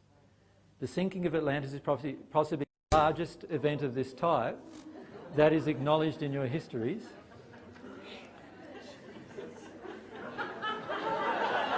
There's a lot of fear in you guys at the moment. From what you know of the law of attraction now, it is not hard to see that such changes are inevitable. Humanity as a whole has created an environment which cannot be sustained. The changes will simply be the working out of God's laws and have no element of punishment in them. Passing over or losing accumulated possessions are not punishments. God's truth goes much deeper than any of those things. As long as you live, God provides all that you need for peace and happiness, both on earth and in the spirit world. On earth, it's harder to see this, as you've all been led astray by those who would have power, and this has been going on for a very long time. Humanity has become addicted to having everything happen as it desires, rather than recognizing that everything happens as God desires, and God's desires incorporate the best interests of everyone and everything. The most essential aspect of earth changes is the return of humanity to a normal, healthy relationship with God. This relationship will be different from what most now consider to be such a relationship to be. The divine truth will become the norm and the false will be set aside. And this will happen faster than you consider possible. There is so much change going on in humanity, and most of this is invisible other than to those with eyes who can see it and the awareness to feel it. Accept this without understanding it is beyond your present capacity to understand. The concept that the changes will happen dramatically beginning on a certain day is incorrect. The day spoken of is somewhat an arbitrary date, marking a cyclical turning point. That's 2012, right? Changes are happening all the time, and towards and beyond the date considered, there will be an increase of changes of many sorts, which will be largely considered undesirable. They will not necessarily build to a crescendo, but will increase and then taper off as the precipitating causes, which by the way, are both soul condition and event, environmental event related.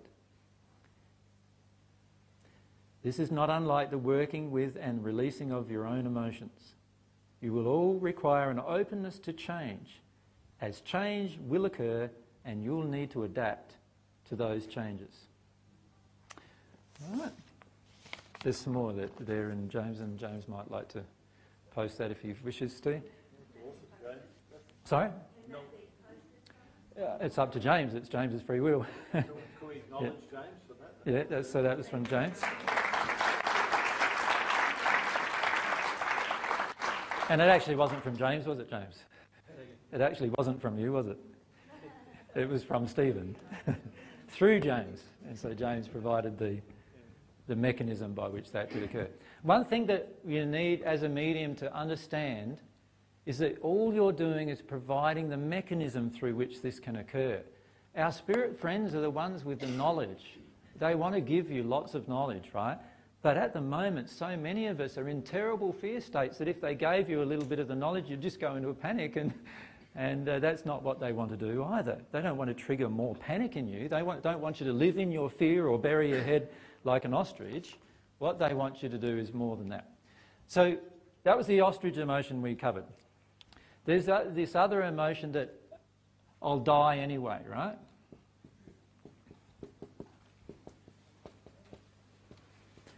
And, and sometimes in there is the word, I want to die anyway. Now, honestly, many of us have these emotions of wanting to die at different times in our life. The key is to acknowledge them and to work our way through them. You don't need to pass. Passing is not going to necessarily be the benefit that you think it's going to be, even when you pass. The key is to work, if you learn to work through your emotions, then everything will work out fine whether you pass or not. But why wouldn't you want to stick around if it's going to be so much fun? Why wouldn't you want to? You see, it's only because we're so afraid of the change that, and afraid of how much discomfort we may experience or afraid of what might happen that we start getting upset and we start feeling like, oh, what's the point then? We might as well change. Dennis? Just something back there.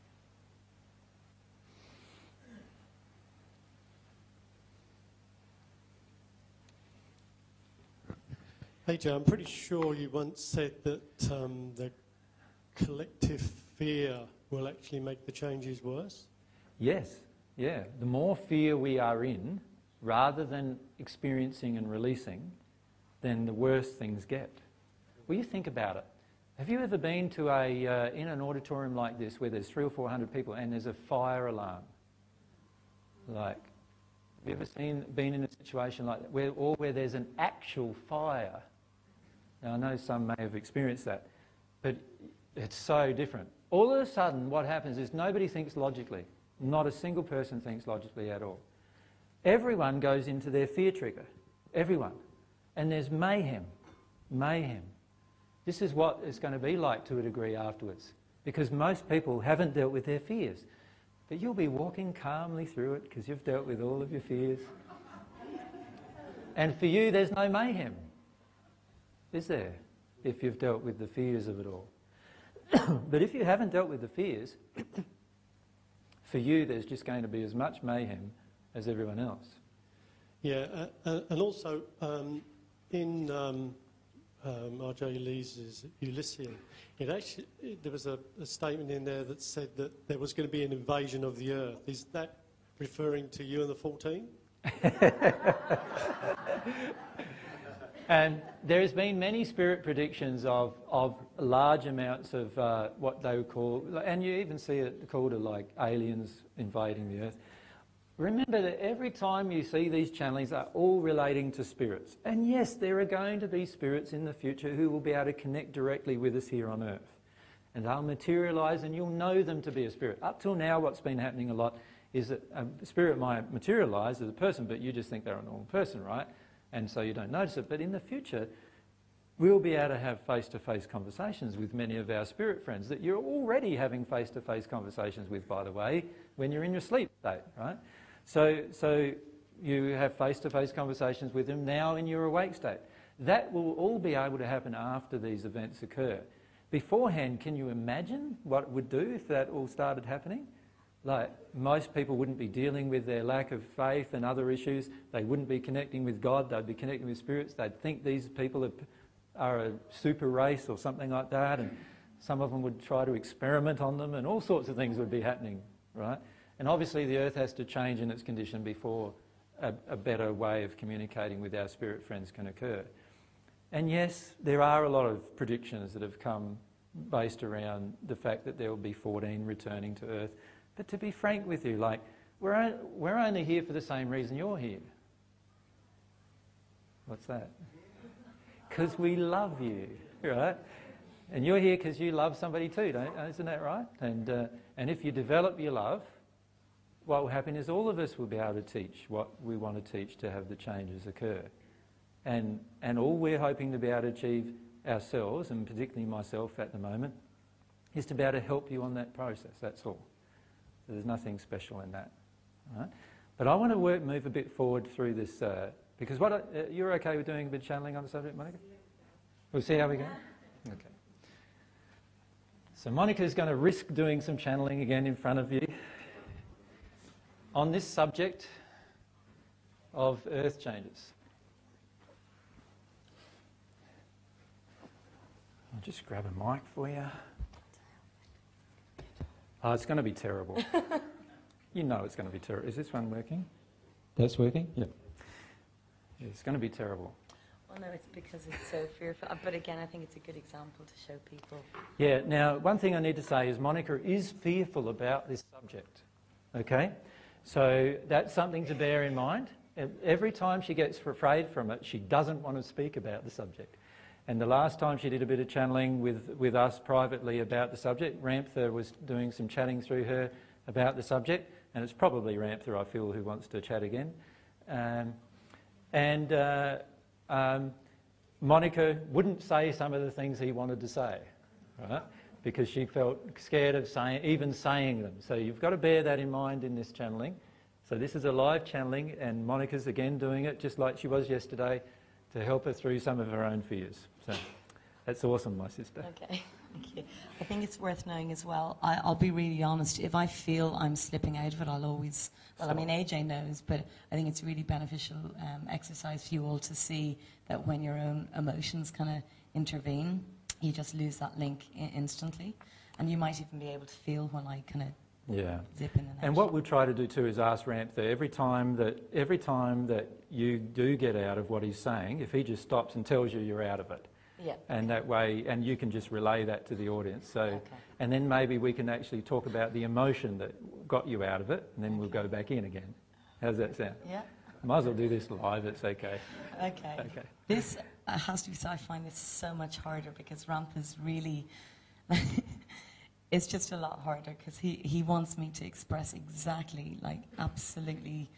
Exactly what the words. Exactly. And if I don't get it right, he'll say, go back or "Ch- that's not what I said. And then I start getting intellectual. So let's just see how it goes. Right. Do you want to hold that mic in, Uh, Jamie, or you, um, or you want to? use mine I, I yep, I'm really totally focus. happy. I might even just block my ears. You can block For this ears. one, it's quite. Uh, I really need to focus. Hear no evil, see no evil.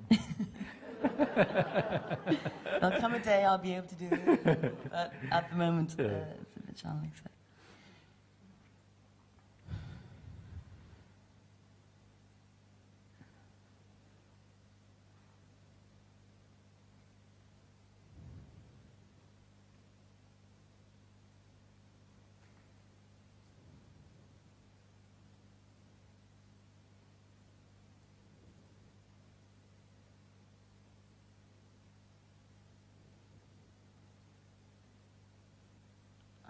Really blocked.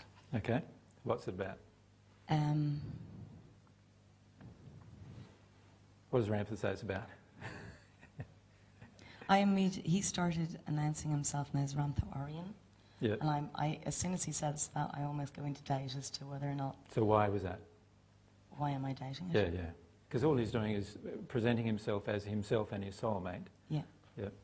So Ramtha is now uh, in the celestial spheres, and he now presents himself as himself and his soulmate. Does that make sense? Because they're both together.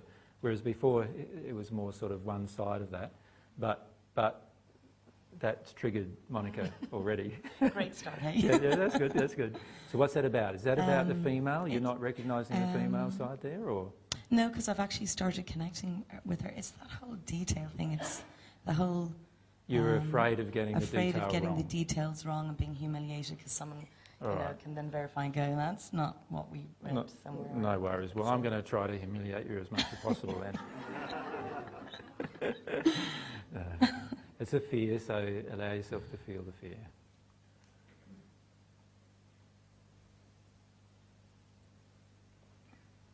And he's just saying, "Look how far we've come together in the last week, building the bridges of trust with each other." Mm. So I need to lovely, just focus, and I think I'll just focus on. He's actually with me as well, just to. Yeah. And let's talk about a few personal things first, perhaps, and then we'll warm into the subject. Okay. Okay.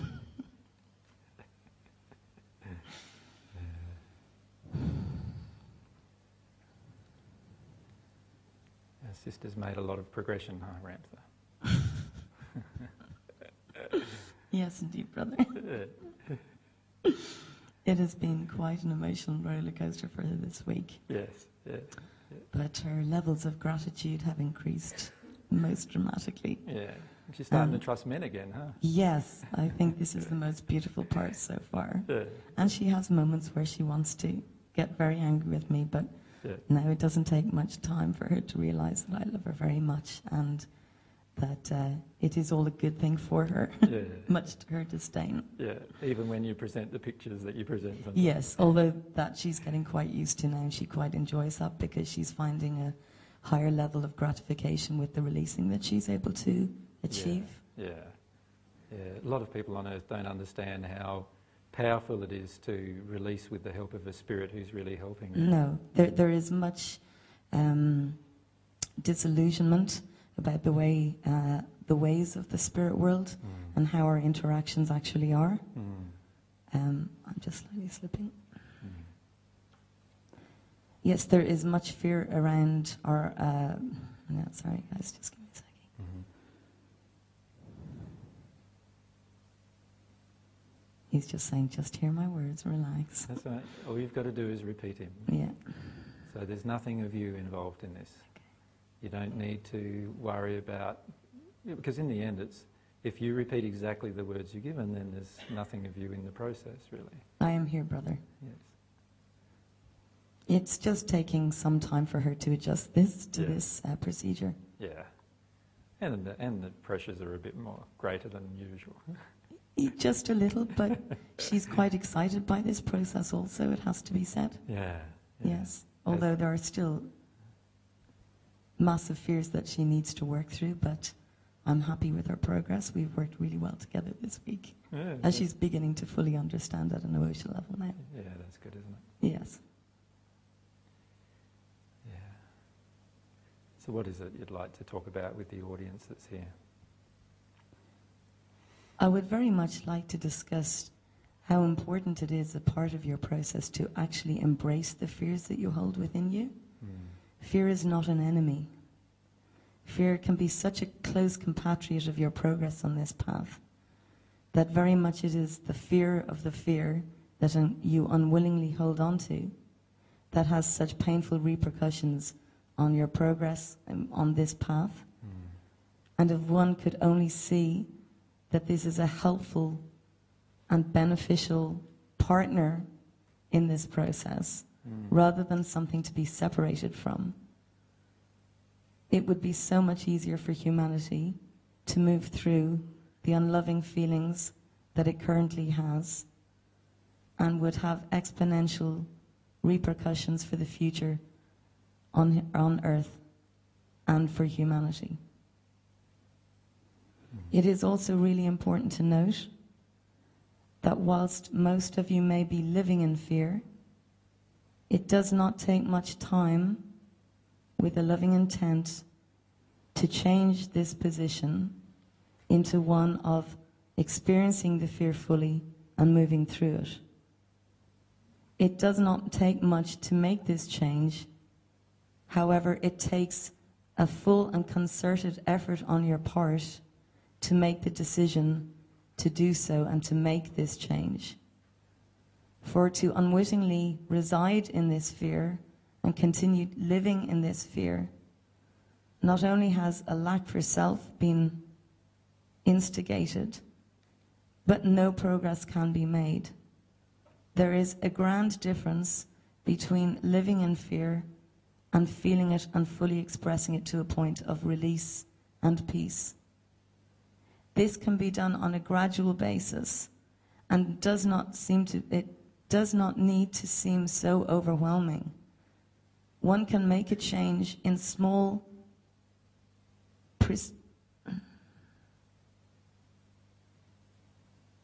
She's struggling fi- to find words. Increments. This can be done in small increments, but at least take action. For allowing yourself to dwell in this fear simply achieves nothing. We would also very much like you to know that there are so many bright spirit friends, brothers and sisters surrounding you on this arduous journey. However, what seems arduous to you is only based on a fundamental emotional injury you have surrounding this path or this journey that you take. To God, it is not arduous. And any feelings about this journey being arduous or a difficult task, simply remember, brothers and sisters, it is only based on a fundamental emotional injury that life may be difficult or life is tough or that God is punishing us. And all of these emotions would need to be seriously addressed for anyone to make a substantial change in the area of dealing with their fears in an effective and efficient way.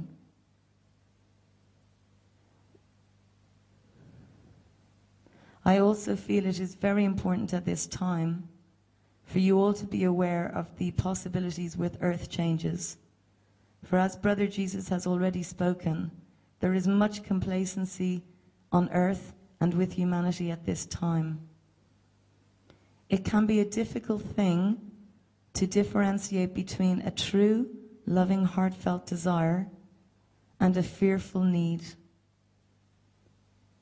If there is doubt around this matter, simply allow yourself feel what your body reacts to when you have a certain thought or emotion about a, a, a certain desire and allow your body respond to you in this way and it will lead you to realize what is a truthful desire which in truth is a loving expression of the soul or one that calibrates in a fearful way by causing a negative reaction on your body. These may be symptoms as discussed earlier on by brother jesus palpitations, sweats, heart racing, a change in breathing pattern. Allow your body to guide you, not only in this process with desire and need, but with every emotion that you may fully experience. Your body is one of the greatest gifts that God could possibly bestow upon you. And indeed, your body is very much your friend in this matter. You humans tend to distinguish or make a differentiation between the body and the soul. It is really important to remember that the body is merely an outwardly expression of your soul's contents and current condition. Again, it is important to be aware that if one could embrace the body as one does emotions and the soul, you might get along a little bit better.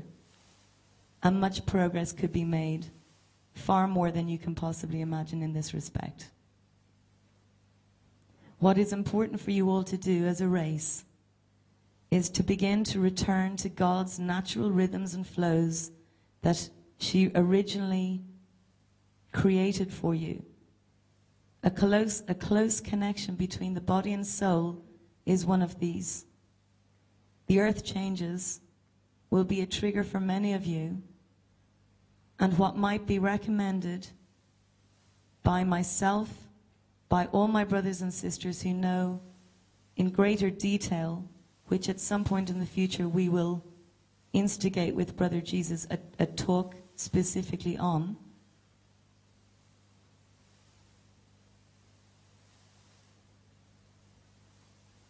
Monica has fears now. She doesn't like you calling me Brother Jesus. Possibly. She still has many doubts. Although that has changed quite dramatically since her time spent with you and Sister Mary. Mm. But she still struggles somewhat, as you know. Mm. Let us return.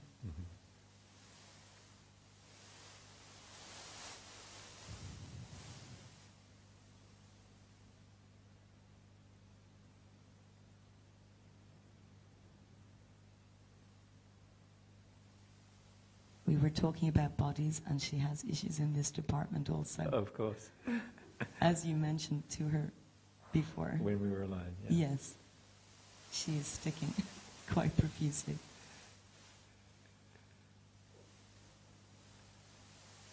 She used to have a cry about her own body. She does. She's not willing to accept that whilst it is a separate thing, it was created as a gift for her. Mm. It is not something to feel hatred or disgust towards. She has much to release around this, and there will come a time where feelings that she has, specifically surrounding sexual abuse as a child,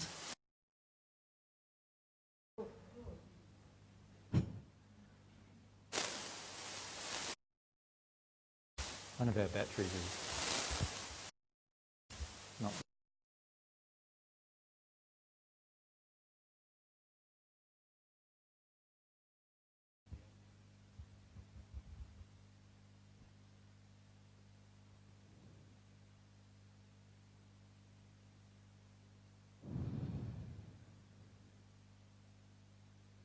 Maybe if we perhaps change the subject, we may be able to flow, for there is much to discuss. she would like that. there is much for her to, to feel around this in truth. She will gradually begin to understand that this is a gift that was created specifically for her. Yes. There is not another one of these in existence that is exactly the same as the one that was created for God. For Monica. Yeah, it's lovely, Monica.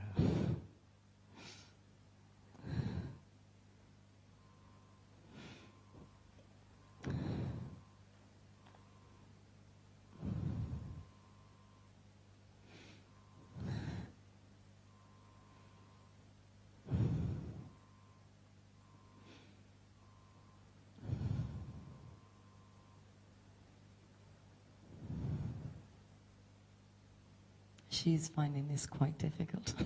yes. You see, my friends, everything is a gift. Even the things you feel you have been lumbered with or punished, always a gift. And that includes fear. Fear is your friend.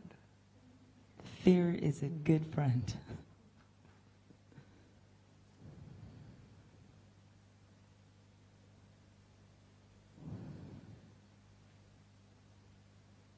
Where were we? We were talking about bodies, I think. Yes, I think that subject was the trigger. That was. you were mentioning about the earth changes um, and how they affect us. Yes, I recall.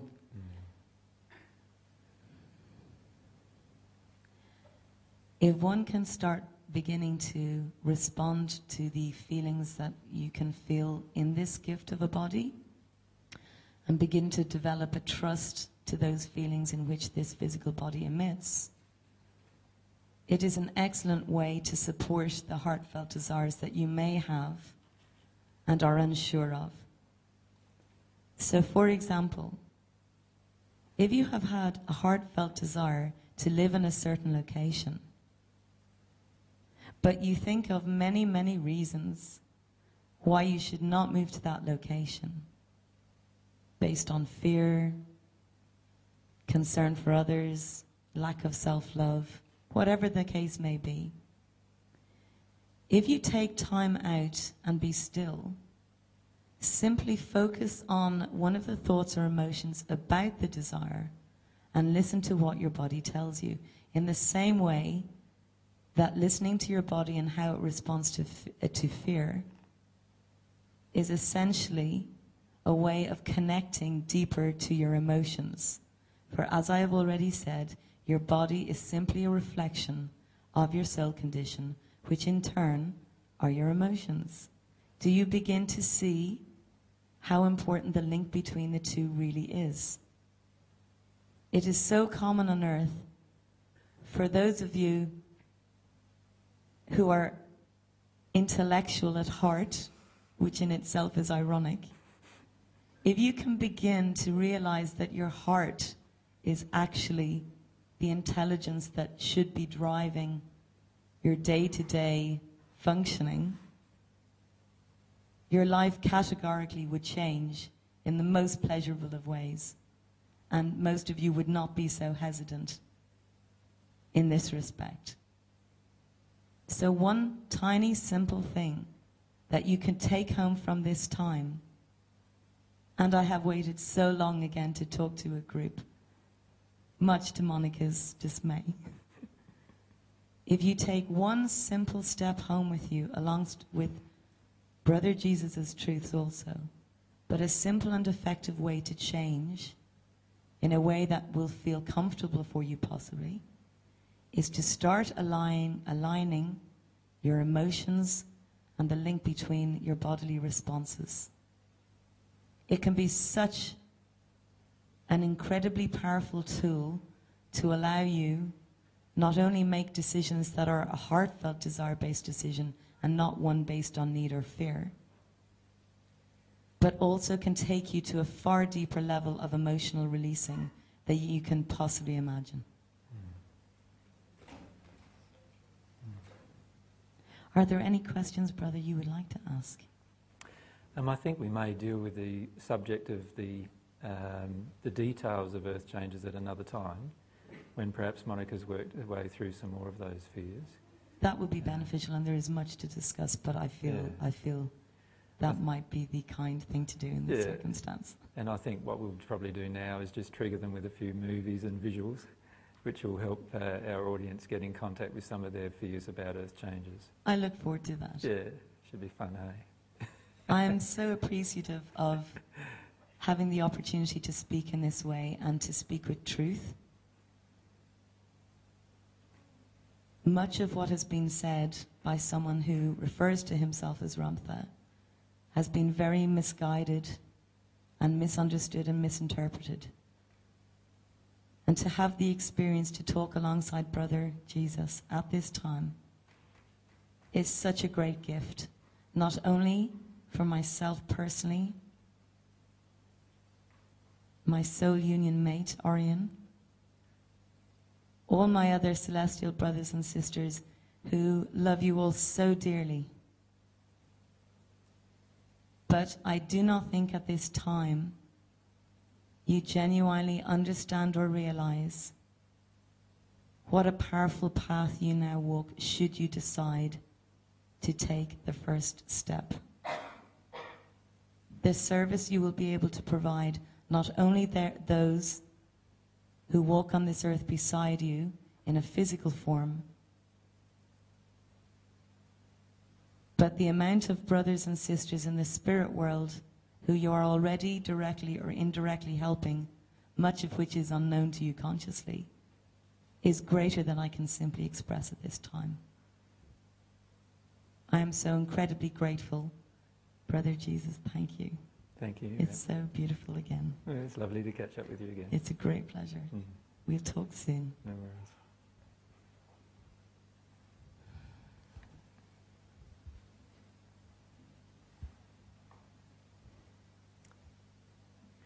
So what we wanted to do there is just, I don't know, you can express how you feel about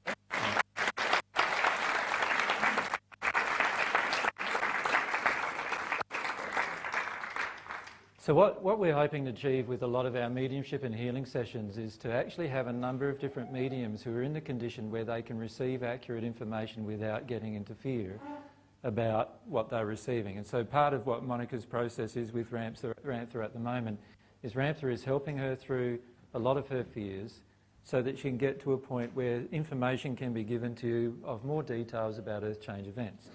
But one thing that I'd just like to emphasise about what he did say, and that is why aren't you already following what you know your desires to be? Most of the time you're doing that because you're afraid or because you're afraid of abundance issues or other types of issues. You, you actually believe that you need money to create, and often you don't. All you need, firstly, is desire to create and a, and a willingness to deal with any emotion that inhibits that desire. So that's a really important thing myself and Ramtha wanted to talk with you about. When we uh, talked about uh, talking to groups as well with Ramtha a, a few weeks ago now, um, he actually suggested to me, the suggestion to me that we have this fear weekend, if you like. I modified it a touch and we worked together on the details basically. But, but basically he uh, recommended that we start really looking at the fears um, that each of us have and then I thought if we did a presentation on the Saturday where we, we look at the fears and practical ways of doing it, dealing with it, and then on the Sunday actually started triggering some of those fears, that at least we would get closer to getting through this layer of fear that we have and down into the deeper emotions. So that's really good. Now, and then as uh, we deal with those fears, this information that Ramtha has, and also, by the way, many of our other celestial friends have, can be more clearly given to you and in more specific details to assist you in the path. But many of you need to firstly learn to trust your own desires. Many of you firstly need to learn what your feelings are about these issues first. Then trusting a channeling, trust yourself first about, those issues. Now I'm running out of battery too, so might just uh, that usually means I've talked too much, doesn't it? oh, no, my battery's doing okay. Um, so if you can, uh, um, if you can remember that with regard to these details. Now what I'd like to do, it's getting fairly late now I think. What is it? Any who want to leave, just feel free to leave. Um, we might just have a quick showing though of some earth change type events just to leave you with something to be triggered with on your way home. How's that? Thank, Thank you very much, Monica.